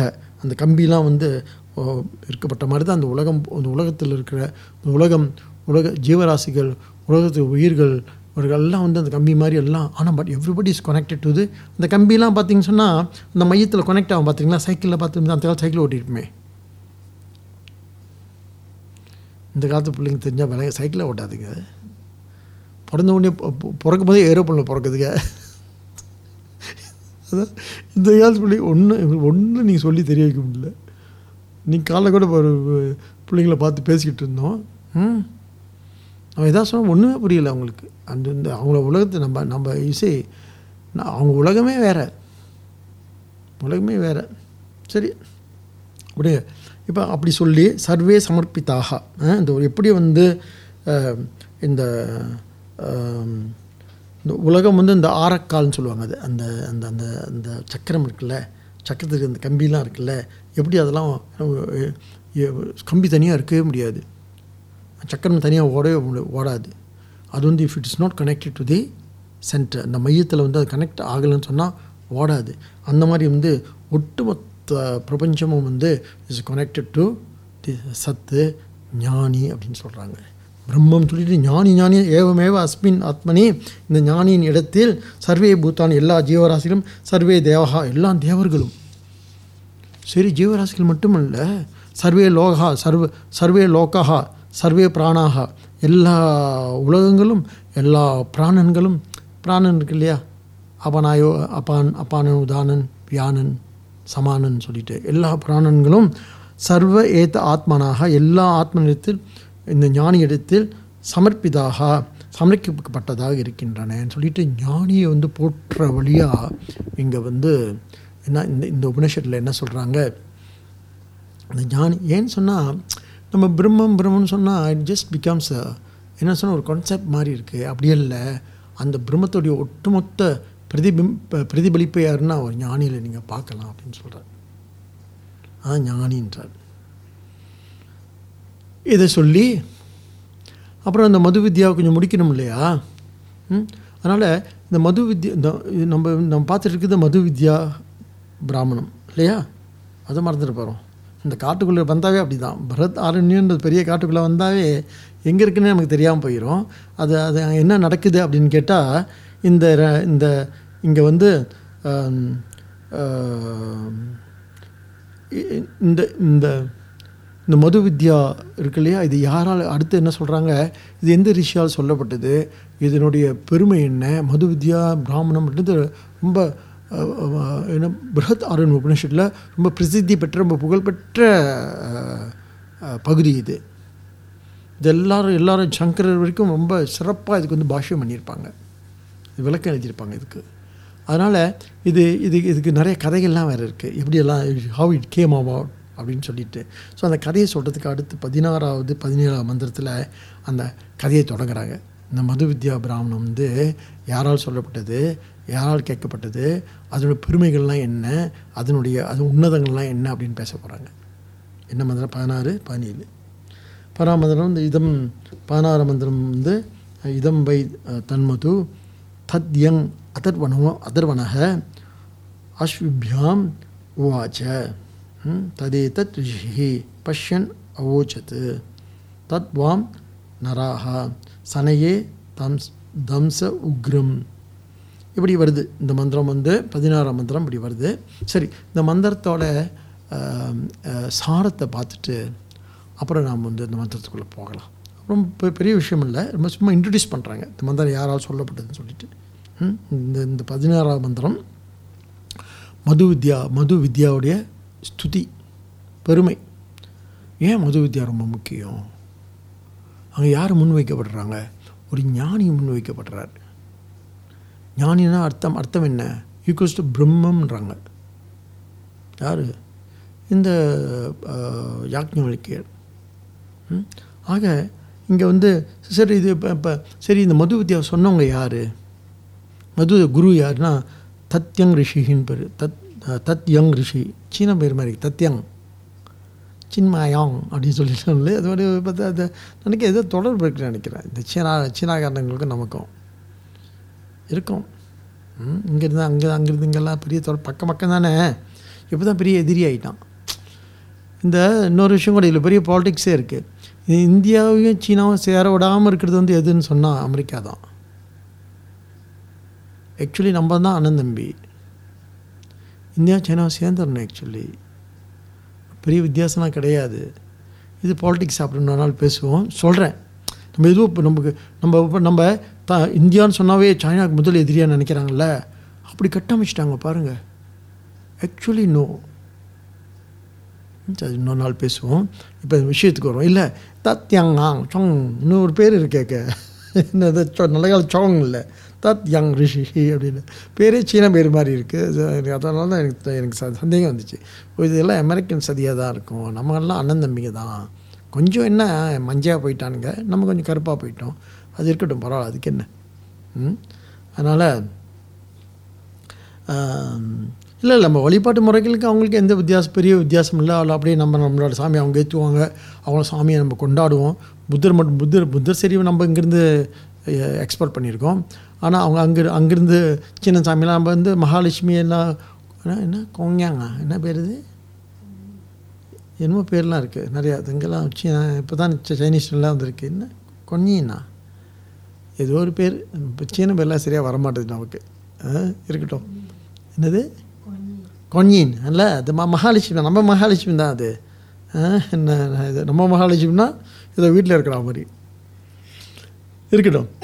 ஆ, இந்த ம- இந்த மது வித்யா குரு பேர் வந்து அத்தர்வன் ஆக்சுவலி அத்தர்வன் ரிஷி ஆனால் அவருக்கு தத்யாங் ரிஷின்னு ஒரு பேர் இருக்குது சிஷ்யர்கள் தான் முக்கியம். யாருன்னா அஸ்வினி குமாரர்கள் அஸ்விகுணம் யார்? தேவர்கள் தேவலோகத்தர்கள் எங்கே இருக்காங்க? சொர்க்கத்தில் இருக்காங்க. நாங்களே நினச்சேன் சொர்க்கத்தில் இவங்களுக்கு என்னங்க என்ன வேலைன்னு. அஸ்வினி குமாரை வந்து தி செலஸ்டியல் டாக்டர்ஸ் தானே. செலஸ்டியல் செலஸ்டியல் டாக்டர்ஸ் இல்லையா? அப்போ அப்போ சொர்க்கத்தில் ஆள் ஆளுக்கு வந்து உடம்புக்கு முடியாமல் போக மாட்டிருக்கு. இல்லை அங்கே டாக்டர் இருக்காங்கன்னா என்ன அர்த்தம்? நம்ம நினச்சிட்டு அங்கே போனால் சந்தோஷமாக இருக்கலாம்னு சொல்லிட்டு. அங்கேயும் சீக்கிரம் வரும் சளியெல்லாம் பிடிக்க மாட்டிருக்கு. Then why should be the Ashwini Kumara the அவங்களுக்கு அங்கே என்ன வேலை? அப்போ அங்கேயும் போகலாம் நீங்கள் நிம்மதியாக இருக்க முடியாது. தெரிஞ்சுக்கோ அங்கேயும் எல்லாருக்கும் சீக்கு சளி கொரோனா எங்கே? தேவலோகத்துலேயோ. இல்லை what should they have Ashwini Kumara tell me நல்ல லாஜிக் சொல்லுங்கள் அப்போ எங்கேயோ கோளாறு இருக்குது அங்கேயும். ம்? அதனால் இந்த அஸ்வினி குமாரர்கள் அப்படின்ற தேவர்கள் இல்லை சும்மா சிந்திச்சு பார்க்குறோம் என்னடா நடந்துட்டுருக்குன்னு உலகத்தில்னு சொல்லிட்டு. சரி. இந்த தேவர்கள் வந்து என்ன பண்ணுறாங்க அப்படின்னு கேட்டால் இவங்க தான் வந்து ஒரு இவர் சொல்கிறாரு இவங்க கேட்குறாங்க ஆனால் அதுக்கு பெரிய தடை இருக்குது அந்த கதையை வந்து ஒரு ரிஷி தெரிஞ்சு வச்சுருக்காரு. அந்த ரிஷி சொல்கிறாரு உங்கள் கதைலாம் எனக்கு தெரியும். சொல்கிறோம்ல நம்ம உங்கள் கதையெல்லாம் எனக்கு தெரியும்னு சொல்லிட்டு. அந்த மாதிரி இவர் சொல்கிறாரு இவங்க கதையெல்லாம் எனக்கு தெரியும்னு சொல்லிட்டு. உனக்கு தெரியுமா? எங்களுக்கு தெரியாத கொஞ்சம் சொல்லுங்களேன். அப்படின்னு கேட்டவுடனே சரி சரி சொல்கிறேன் கேட்டுக்கோங்க. அது பெரிய கதைன்னு. என்ன கதை அப்படின்னு கேட்டால் அந்த கதையை சொல்கிறார் எனக்கு இந்த இந்த குருவும் தெரியும் இந்த சிஷியர்களும் தெரியும். அப்படி சொல்கிறவர் யார்? இன்னொரு ரிஷி. இது இது ஒட்டுக்கிட்டு கேட்டு பரவாயில்ல தெரில ஏன்னு சொன்னால் இந்த இந்த இந்த இந்த மது வித்யா இருக்கு இல்லையா? அது ஒரு சிறந்த ஞான சாஸ்திரமில் இது யாருக்கும் சொல்லக்கூடாதுன்னு சொல்லி இந்திரன் சொல்லி வச்சுருக்காராம். நீ சொன்ன உன் தலையை வெட்டிவிடுவோன்னு சொல்லிவிட்டு. இதுதான் கதை. இந்த கதை யார் சொல்கிறது என்ன? ஆரின் அதர்வன ரிஷி சொல்லலை. இந்த தத்தியன் சொன்னோம் இல்லையா? அவர் சொல்லலை. இந்த இன்னொரு ரிஷி பக்கத்தில் இருந்து கேட்டுட்டு இவர் சொல்கிறாரு அவங்கள கதையெல்லாம் எனக்கு தெரியும்னு சொல்லிட்டு. அப்பயும் விடலை. எல்லாரும் வந்து ஒட்டு கேட்டிருக்காங்க. ஏன்னு சொன்னால் ரொம்ப இன்ட்ரெஸ்டிங் இந்த கதையை கேட்டால் உபனிஷத்துனா நிறைய இந்த மாதிரி கதைலாம் வரும். ம்? அப்போ என்ன கதை அப்படின்னு கேட்டால்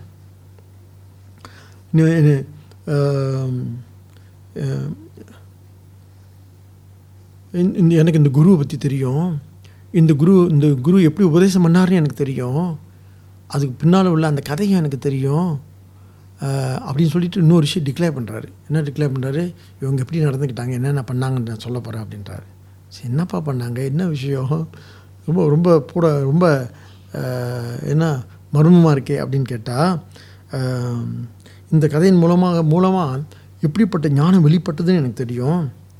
என்ன கதை என்ன வித்யா அப்படின்னு அடுத்து கேட்க அடுத்து நம்ம கேட்க தோணும். என்ன சரி கதை என்ன கதை சொல்லி அது ஞானம் என்ன அப்படின்னு கேட்க. அப்போ சொல்கிறாரு இந்த மது வித்யா இந்த இந்த கதை வந்து இது இந்த மது வித்யாவை பற்றி இது மது வித்யா. மது வித்யானா எல்லாரும் விரும்பக்கூடிய ஒரு வித்யா. எல்லாருக்கும் வந்து ரொம்ப ஏன்னா பார்த்து சொன்னால் நம்ம குடும்பத்தில் எல்லாரும் விரும்புகிற ஒரு ஆள் இருப்பான். இல்லை ஒரு பையன் இருக்கான் பையன் இருப்பான் ஒரு பொண்ணு இருக்கும். இல்லை அந்த மாதிரி. எல்லாரும் விரும்பக்கூடிய வித்யா இது. ஆனால் இதில் உள்ள விஷயம் என்னன்னு சொன்னால் இந்த தத் இந்த தத் யங் ரிஷின்னு சொன்னோம் இல்லையா? அவருக்கு என்ன தெரியும்னு சொன்னால் what is the what's the essence of Madhu Vidya? ஜெகத் மித்யா is essence of Madhu Vidya. ஜெகத் மித்யா is a knowledge of Madhu Vidya. Madhu வித்யாவோட ஞானமே என்னன்னு கேட்டால் உலகம் மித்தைன்னு சொல்கிறார் இது வந்து என்ன? அழியக்கூடியன்னு சொல்கிறாரு அப்படியா? அது எப்படி சொல்கிறாரு அப்படின்னு கேட்டால் இந்த இந்த இதை நான் வந்து நான் நான் வந்து உணர்ந்து கேட்டிருக்கேன். இதை பற்றி ஒரு ஒரு ஒரு கதை எனக்கு தெரியும். இது ரொம்ப காலமாக இந்த இந்த இந்த வித்யா இந்த மது வித்யா யாருக்கும் சொல்லப்படாமல் இருந்துச்சுன்னு. ஏன் யாருக்கும் சொல்ல மாட்டேறேன் அவ்வளவு கஞ்சித்தனமாக அவ்வளோ லோபத்தனத்தோடு இருந்தாரா? மத்தியங் அப்படின்ற இந்த அதர் இந்த என்ன ரிஷி அவர் பேர் என்ன? அதர்வன ரிஷி அப்படின்னு கேட்டால் இல்லை இல்லை. அவருக்கு ஒரு அவருக்கு ஒரு எச்சரிக்கை இருந்துச்சு. யார் எச்சரிக்கை விட்டான்னு சொன்னால் அந்த இந்திரனே எச்சரிக்கை விட்டான். ஏன்னா யாருக்காவது இந்த த இந்த வித்தியை நீ கற்றுக் கொடுத்து சொன்னால் தலையை வெட்டி விடுன்னு சொல்லிட்டு. அப்புறம் எப்படி தான் அந்த வித்தியை வெடி வந்துச்சு அப்படின்னு கேட்டால் சிஷ்யர்கள் யார்? அஸ்வினி குமார்கள் தான் அந்த விதையை வந்து கேட்குறாங்க. இந்த இந்த இந்த நாலேஜ் எனக்கு கொடுங்க அப்படின்னு கேட்குறாங்க. அதோ இல்லைப்பா இப்படி ஒரு சாபம் இருக்குது எனக்கு. இந்திரன் கேள்விப்பட்டான் இந்திரன் யாது இந்திரன் யார்? அவன் தான் தேவ தேவேந்திரன் தேவ உலகத்துக்கு வந்து ராஜா. ராஜாவுக்கு மீறி எதுவும் நீங்கள் பண்ணிட முடியுமாங்க அப்போ நான் இந்த இந்த வித்தியை சொல்லணும்னு சொன்னால் என் தலையை வெட்டி போடுவாங்கன்னு சொல்லிட்டு. அதுக்கு இந்த ம், அஸ்வினி குமாரர்கள் வந்து என்ன சொல்கிறாங்க இன்னொன்று கவலைப்படாதீங்க. உங்கள் தலையை நாங்களே வெட்டி போடுறோன்னு அடப்பாவி. இப்போ சி- சிஷ்யன் என்ன சொல்கிறான் நானே குருவோட தலையை வெட்டன்றான். அதான் அதான் அதான் அந்த சிஷ்யா சிஷ்யாவிட்ட இப்போ ஜாக்கிரதையாக இருக்கட்டும். என்ன சொல்கிறேன் நானே தலை நீயே தலையை வெட்ட போகிற ஏன்னு கேட்டால் உங்கள் தலையை வெட்டிவிட்டு ஒரு ஒரு ஒரு ஒரு ஒரு குதிரையோட தலையை எடுத்து வச்சிடுறோம். அப்புறம் நீங்கள் பேசுங்க. நீங்கள் பேசி அந்த வித்தியை எங்களுக்கு சொல்லி கொடுத்த உடனே இந்திரன் வந்து உங்கள் தலையை வெட்டிடுவான். குதிரை தலை தான் வெட்டப்படும். உங்கள் தலையை நான் வெட்டி வச்சுருக்கேன் இல்லையா? நாங்கள் தான் டாக்டர்ஸ் ஆச்சே. செலஸ்டியல் சர்ஜன்ஸ் நாங்கள் are not only doctors no surgeon specialist வேறு. ஏன்னா தச்சு திருப்பி அவன் தலையை எடுத்து கொடுத்து கொடுத்துருவோம். அதனால் நீங்கள் என்ன பண்ணுங்கள் உங்கள் தலையை இப்போ எங்களை வட்டை விடுங்கன்னு கேட்குறானுங்க ஆனால் குரு ஒத்துக்கணுமே. இல்லை நம்பி நம்பி தலையை கொடுக்கணும்ல பாருங்க நம்பி யார் இப்போ யூஸ்வலி குருவை நம்பி சிஷ்யன் தான் தலையை கொடுக்கணும். இங்கே சிஷியனை நம்பி குரு தலையை கொடுக்குறாரு. இது பெரிய இதை பற்றி சங்கர் ஒரு விளக்கம் சொல்கிறாரு கேட்டு ரொம்ப நல்லா இருக்கும் கேளுங்க சிந்திச்சு பாருங்களேன். இதுக்கு வந்து பாஷ்யம் பண்ணியிருக்காரு. இதுக்கு வந்து விளக்கம் சொல்லியிருக்காரு சங்கர். ஏன் இந்த கதையெல்லாம் ஏற்பட்டுச்சு என்னன்னு சொல்லிட்டு. ஆனால் உடனே குரு என்ன செய்கிறாரு ரொம்ப ரொம்ப ஸ்ரத்தையோட பாருங்கள் யாருக்கு ஸ்ரத்த ஜாஸ்தி? சிஷியன் மேலே குருவுக்கு ஸ்ரத்த ஜாஸ்தி. ஆக்சுவலி சிஷியனுக்கு தான் குரு மேலே ஸ்ரத்த வரணும். ஜஸ்ட் ஆப்போசிட் வாய் பிகாஸ் இவங்க தான் ப்ரூஃப் பண்ணணும் இப்போ. ஸ்ரத்த இருக்கா இல்லையான்னு யாருக்கு இப்போ கண்டுபிடிப்பு? சி- தெரியும். மொதல் குருவுக்கு ஸ்ரத்த இருக்கா இல்லையான்னு. ஒன்று என்ன பண்ணாராம்? Okay okay. இந்த வெட்டு தலையனா தலையை வெட்டி வெட்டி குதிரை தலையை வச்சாங்களாம். வச்சுன்னு குதிரை உபதேசம் பண்ண ஆரம்பித்தான் இதை பார்த்து இந்திரன் வந்து பட்டார்னு வந்து அந்த குதிரை தலையை வெட்டி விட்டாராம் வெட்டி விட்டோடனே வெட்டிட்டு போயிட்ட உடனே இவங்க தான் இவங்க தான் டாக்டர்ஸ் இல்லையா? பழைய பழைய தலையை எடுத்து வந்து வச்சு திருப்பி அவரை உயிர்ப்பிச்சிட்டாங்களாம். இதான் கதை. கேட்குறதுக்கே ஒரு கிண்டா கார்டன் கதை மாதிரி இருக்குல்ல? விஷயம் என்னான்னு சொன்னால் அது சங்கர விளக்கம் சொல்கிறாரு விஷயம் என்ன அப்படின்னு கேட்டால் ஒரு ஒரு ஒரு வித்தையை வந்து சொல்லித்தரத்துக்கு குரு தலை கூட இழப்பாருன்னு. ஒரு ஞானத்தை கொடுக்கறதுக்கு குரு தன்னுடைய தலை கூட இழந்துருவார். அப்பேற்பட்ட பொக்கிஷம் இந்த ஞானம். நம்ம நினைக்க போய் கிண்ட கடை கதை மாதிரி இருக்குது இவர் வந்தார் வெட்டினார் ஆட்டு தலையை வச்சார் பிறகு வந்து தைச்சார் அப்படின்னு. அது இல்லை விஷயம். ஞானத்துக்காக நம்ம எதை வேணாலும் இழக்கலாம். ஏன்னு சொன்னால் இழப்பது என்ன? அவருக்கு எப்பேற்பட்ட ஞானம் இருந்திருக்கு இந்த குரு குருவுக்கு? இவருக்கு இவருக்கு வந்து என்ன சொன்னோம்ல தேக தேகாத்ம புத்தியோ தேக அபிமானமோ அல்லது அல்லது மற்ற கர்ணங்கள் பற்றிய அபிமானமோ இல்லாதனால தலை கொடுக்க தயாராகிட்டார் பிகாஸ் இவருக்கு தெரியும் அவர் அந்த உடம்பு இல்லைன்னு சொல்லிட்டு. அப்போ எப்பேற்பட்ட ஞானம் இருந்திருக்கு அவருக்கு? த- நம் தா- தான் வந்து அழியா நித்திய பொருள் அப்படின்ற ஒரு ஞானம் இருக்கிறதுனால ஓகே தலையை விட்டுன்றாரு. அப்போ இந்த வித்தை எது கொடுத்துருக்கு? இந்த வித்தை வந்து இந்த இந்த உலகம் போய் ஜெகன் மித்தியா தானே? ஜெகத்தில் இருக்கிற தலை மட்டும் வந்து உண்மையாயிருமா என்ன? அந்த அறிவை கொடுத்துருக்கு அவருக்கு. அதனால தான் தைரியமாக வெட்டு அந்த தலையை. தலை போனாலும் பரவாயில்ல ஞானத்தை கொடுக்குறேன்னு சொல்கிறார் ரொம்ப அழகாக இருக்குல்ல கேட்க. அப்போ இந்த ஞானத்துக்காக தலையே கொடுக்கலாம்னு அர்த்தம் வேறு. இல்லை அப்படியே அர்த்தங்களை அப்படியே நம்ம அள்ளி அள்ளிக்கலாம் அர்த்தங்களை. இல்லை நிறைய அள்ளிக்கலாம். நம்ம நம்ம நம்மளை அறிவு அறிவு ஆனந்தம்னாங்க. அதனால் சொல்கிறாரு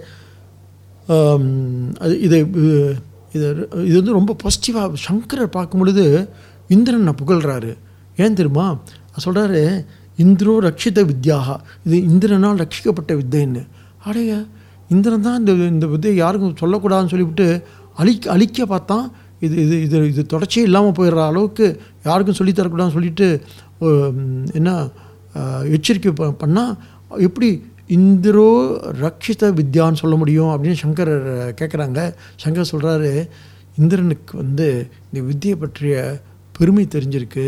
இது எல்லாருக்கும் எல்லாருக்கும் வந்து அவ்வளோ எளிமையாக அவ்வளோ மலிவாக கொடுக்கக்கூடிய வித்தை இல்லை யாருக்கெல்லாம் உண்மையான தாகம் இருக்கோ அவர்களுக்கு மட்டும் அவர்களோட மட்டுமே பகிர்ந்து கொள்ளக்கூடிய வித்தை வித்தை இது அப்படின்னு சொல்லிட்டு. அதனால் அது அந்த அது லட்சணன்றதுக்காகவே சும்மா பயமுடுத்தி வச்சுருக்காங்க எல்லாருக்கும் இதை சொல்லாதுன்னு சொல்லிட்டு.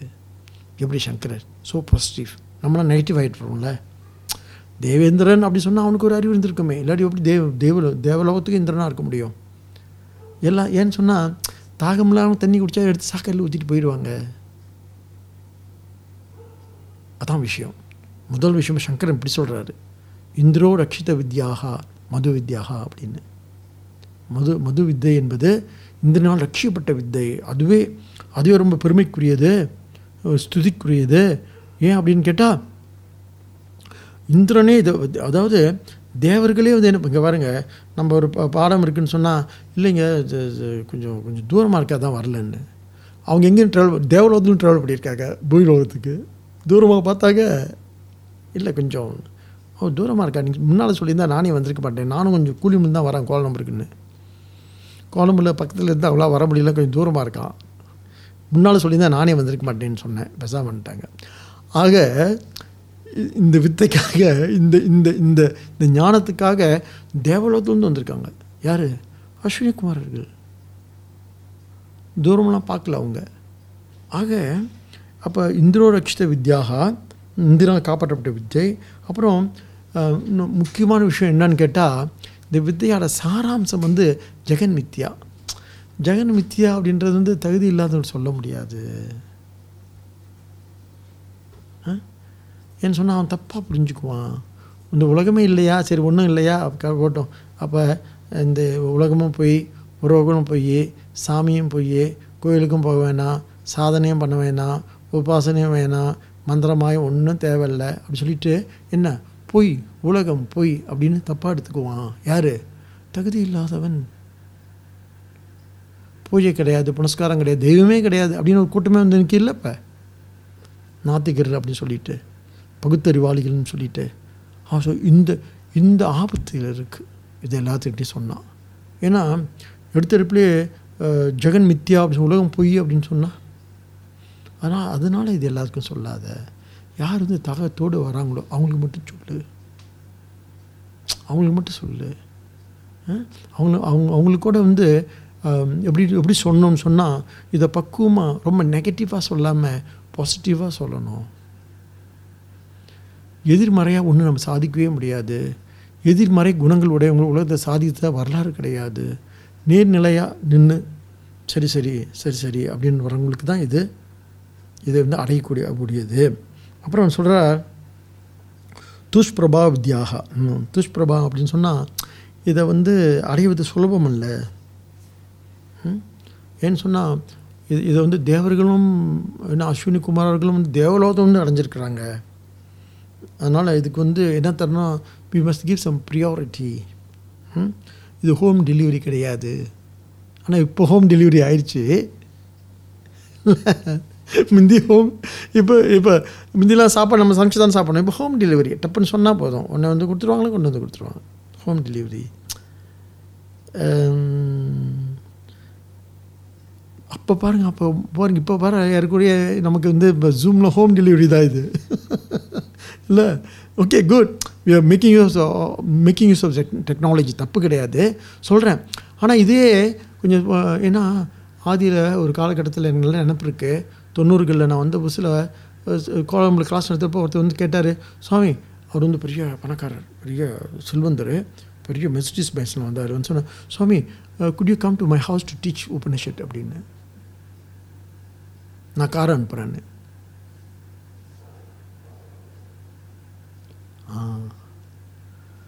அதான் அதான் கே அப்படி அப்படி ஏமாந்து ரெண்டு சாமி போனாங்க. ரெண்டு பேர்த்துக்கு மாட்டி விட்டு அவர் தப்பிச்சு போயிட்டார். ஜாக்கிரதையாக இருக்கணும். இதெல்லாம் வந்து நான் கார் அனுப்புகிறேன் நீங்கள் என் வீட்டுக்கு வந்து உபநிஷம் எழுதுறீங்கன்னு சொன்னால் இதை அன் இப்படி சொன்ன உடனே என்ன என்ன பண்ணிக்கணும்? ஒன்றும் சொல்ல வேணாம். சரி சரி சார் சரி சார் பார்க்கலாம். அப்படின்னு தான் கையெடுத்து கும்பிட்டுட்டு பெரிய என்ன பண்ணணும்? பெரிய கும்பிடு போட்டிருக்கணும். அது தெரியாமல் போனாங்க பாரு வீட்டுக்கு. அவ்வளோதான் ரெண்டு சாமியாரம் கேட்டான். ஆக இது இது இது இதை வந்து எல்லோருக்குமானதல்ல. தகுதி இல்லாதவர்கள் இல்லாதவர்களுக்கு. அதான் அது சொல்கிறாரு கர்ம நிர்பேக்ஷான்னு சொல்கிறாரு சங்கரர். இது வந்து பணத்தால் வாங்க முடியாதுன்னு சொல்கிறாரு கர்ம நிர்பேக்ஷாகான்றார். கர்ம நிர்பேக்ஷானா அந்த இடத்துல கர்மம்ன்றது வித்தம்ன்றார். வித்தம்னா பணம். நான் பணம் கொடுக்குறேன் வீட்டுக்கு நான் காரை அனுப்புகிறேன் ஆ, வீட்டுக்கு வந்து சொல்லி கொடுங்க அப்படின்னு சொன்னால் நாக்கு தொங்க போட்டு பின்னாலே போயிடக்கூடாது. அவர் போனவங்கள கதையெல்லாம் எனக்கு தெரியும். நல்ல காலம் முத முத என்ன தான் வந்து கேட்டார். அப்பயே தெளிவாக இருந்தனால என்ன சொல்லிட்டோம்? சார் இங்கே இங்கே கிளாஸ் இங்கே நடக்குது முடிஞ்சால் வாங்க சார் அப்படின்னு. அதனால் பொதுவாக இதனுடைய மதிப்பு தெரியாதவர்கள் இதனுடைய இதனுடைய இதனுடைய பெருமை அறியாதவர்கள் என்ன பண்ணுவாங்க அப்படின்னு கேட்டால் என்ன பண்ணுவாங்க அப்படின்னு கேட்டால் என்ன இதை வந்து பணத்தால் அடைஞ்சிடலாம் அல்லது பதவியால் அதிகாரத்தால் அடைஞ்சிடலாம் நினைக்கிறாங்க. இந்த வித்தை அப்படி அப்படி அப்படியானது அல்ல அப்படின்னு சங்கரர் கர்ம முதல் சொல்கிறார் இதுக்கு ரொம்ப கஷ்டம். அஹ், துஷ்பிரபா பிரபா வித்யாக இது அடைவது சுலபம் அல்லன்னு சொல்லிட்டு அடுத்து கர்ம நிர்பேட்சாக இது வந்து பணத்தால் வாங்க முடியாதுன்னு சொல்கிறாரு அடுத்து அதனால தான் இதுக்கு வந்து நம்ம ஃபீஸ் வைக்கிறது இல்லை இல்லை ஒரு ஐநூறு வெள்ளி வைங்க கிளாஸ்க்கு வரலான்னு சொல்ல மாட்டோம் சொல்லக்கூடாது. எங்காவது வேதாந்த கிளாஸ்க்கு வந்து ஃபீஸ் ஃபிக்ஸ் பண்ணியிருக்காங்களா ரொம்ப தெளிவாக சொல்கிறார் சங்கர். எந்த காரணத்து கொண்டு ஃபீஸ் ஃபிக்ஸ் ஃபிக்ஸ் பண்ணிடக்கூடாது? ம்? ஒன்று. அப்புறம் ஆனால் இந்த காலகட்டத்தில் என்ன ஆயிடுச்சு? எல்லாமே ஒரு யோகானா கூட கொஞ்சம் விலையாக இருந்தால் தான் வந்து ஓ நல்லதுன்னு சொல்லுவாங்க. இல்லாட்டி ஸ்டஃப் இல்லை சும்மா வாட்டிருக்கன்னு நினைப்பாங்க. அது வேறு. ஒரு விலை இருந்தால் தான் அதுக்கு ஒரு மதிப்பே. விலை இல்லாட்டி மதிப்பு கிடையாது. அதுக்காக நம்ம வேலை போடக்கூடாது ஏன்னா வேலை போயிடக்கூடாது. ம்? சரி. அப்படி சொல்கிறாரு ஆத்மரதி ஹேதுஹு வித்யா. அதாவது இன்றைக்கி என்ன முடிக்கிறது? இந்த இந்த ஸ்லோகத்தில் என்ன முடிக்கிறாங்க அப்படின்னு சொன்னால் அடுத்த ஸ்லோகத்தில் இது. என்ன சொல்கிறாங்க அப்படின்னு கேட்டால் பதினாறு ஸ்லோகத்தில் இந்த வித்தியோடைய பெருமையை பற்றி சொல்கிறாங்க சங்கரரே சொல்கிறார் ஒரு அஞ்சு பெருமைகளை சொல்லிட்டார். ம், ஆத்ம ரதி ஹேது இது இது என்ன பண்ணுன்னு சொன்னால் மற்ற மற்ற மற்ற மற்ற படிப்பெல்லாம் என்ன பண்ணுதோ தெரியாது எனக்கு. ஆனால் அந்த ஆத்ம வித்யா என்ன பண்ண சொன்னால் சொல்கிற ஆத்ம ரதிஹி நம்முடைய நம்மை திருப்தியாக வைக்கக்கூடியது இந்த வித்யா. ம்? நம்மளை வந்து மற்றதை மற்ற வித்யாலாம் வந்து we got proof to others இன்னும் whether we could perform or not நீ கம்ப்யூட்டர் படிக்கிறியா? நீ டாக்டர் படிச்சிருக்கியா? நீ வந்து லாயருக்கு படிச்சிருக்கியா? You got proof to others if you cannot proof they will dismiss you இல்லை என்ன பண்ணுவாங்க? தே வில் டிஸ்அப்ரூவ் யூ நீ ஒழுங்காக சொல்லித்தரல ஒழுங்காக வேலை செய்யலைன்னு சொல்லிட்டு. இந்த வித்தை இருக்குல்ல வி நீ நாட் ப்ரூஃப் டு எனிபடி சொல்கிறார் ஆத்மரதிகின்றாரு. நமக்கே திருப்தியாக இருக்கும் கேட்டால் ஆனந்தமாக இருக்கும். நம்ம இதை கொண்டு போய் யார்கிட்டயும் என்ன பண்ண வேண்டியதில்லை? நிரூபிக்க வேண்டியதில்லை. அடிக்கடி நம்ம கற்பை நிரூபிக்கிற மாதிரி நம்ம அன்பை நிரூபிக்கிற மாதிரி. யாருக்கிட்டையும் எதையும் நிரூபிக்க தேவையே இல்லை. ஆனால் மற்ற வித்தையெல்லாம் வந்து என்ன பண்ணணும்? மொத்தம் நிரூபிக்கணும். இல்லை? நீ நல்ல வாத்தியர்னா you got proof to headmaster ஒரு நல்ல இன்ஜினியர்னா you got proof to manager நல்ல மேனேஜர்னா you got proof to director நீ நல்ல டைரக்டர்னா you got proof to CEO வம்பு இதெல்லாம். ஆனால் இந்த வித்தை எப்படிப்பட்டது? செல்ஃப் என்ன? ரிவேலிங்கிறார். ரிவேல். நல்ல நல்ல வார்த்தைகள்லாம் சொல்கிறார் சங்கரன் சொல்லி அதனால நம்ம இந்த வித்தையை தெரிஞ்சுக்கணும். அப்போ அப்போ மது வித்யா அந்த இதை இது இதோட பெருமையை சொல்லி இந்த அத்தியாயத்தை முடிக்க போகிறாரு தொடர்ந்து நம் அடுத்து நம்ம மந்திரத்துக்குள்ளே போவோம். இந்த பதினாறாம் மந்திரம். மந்திரத்தோட எசன்ஸை பார்த்துட்டோம். பிறகு மந்திரத்துக்குள்ளே போய் வேறு என்னென்னலாம் சொல்ல போகிறாங்க அப்படின்றத தொடர்ந்து சந்தித்து சிந்திப்போம். நன்றி வணக்கம். அறிவோம். ஓம்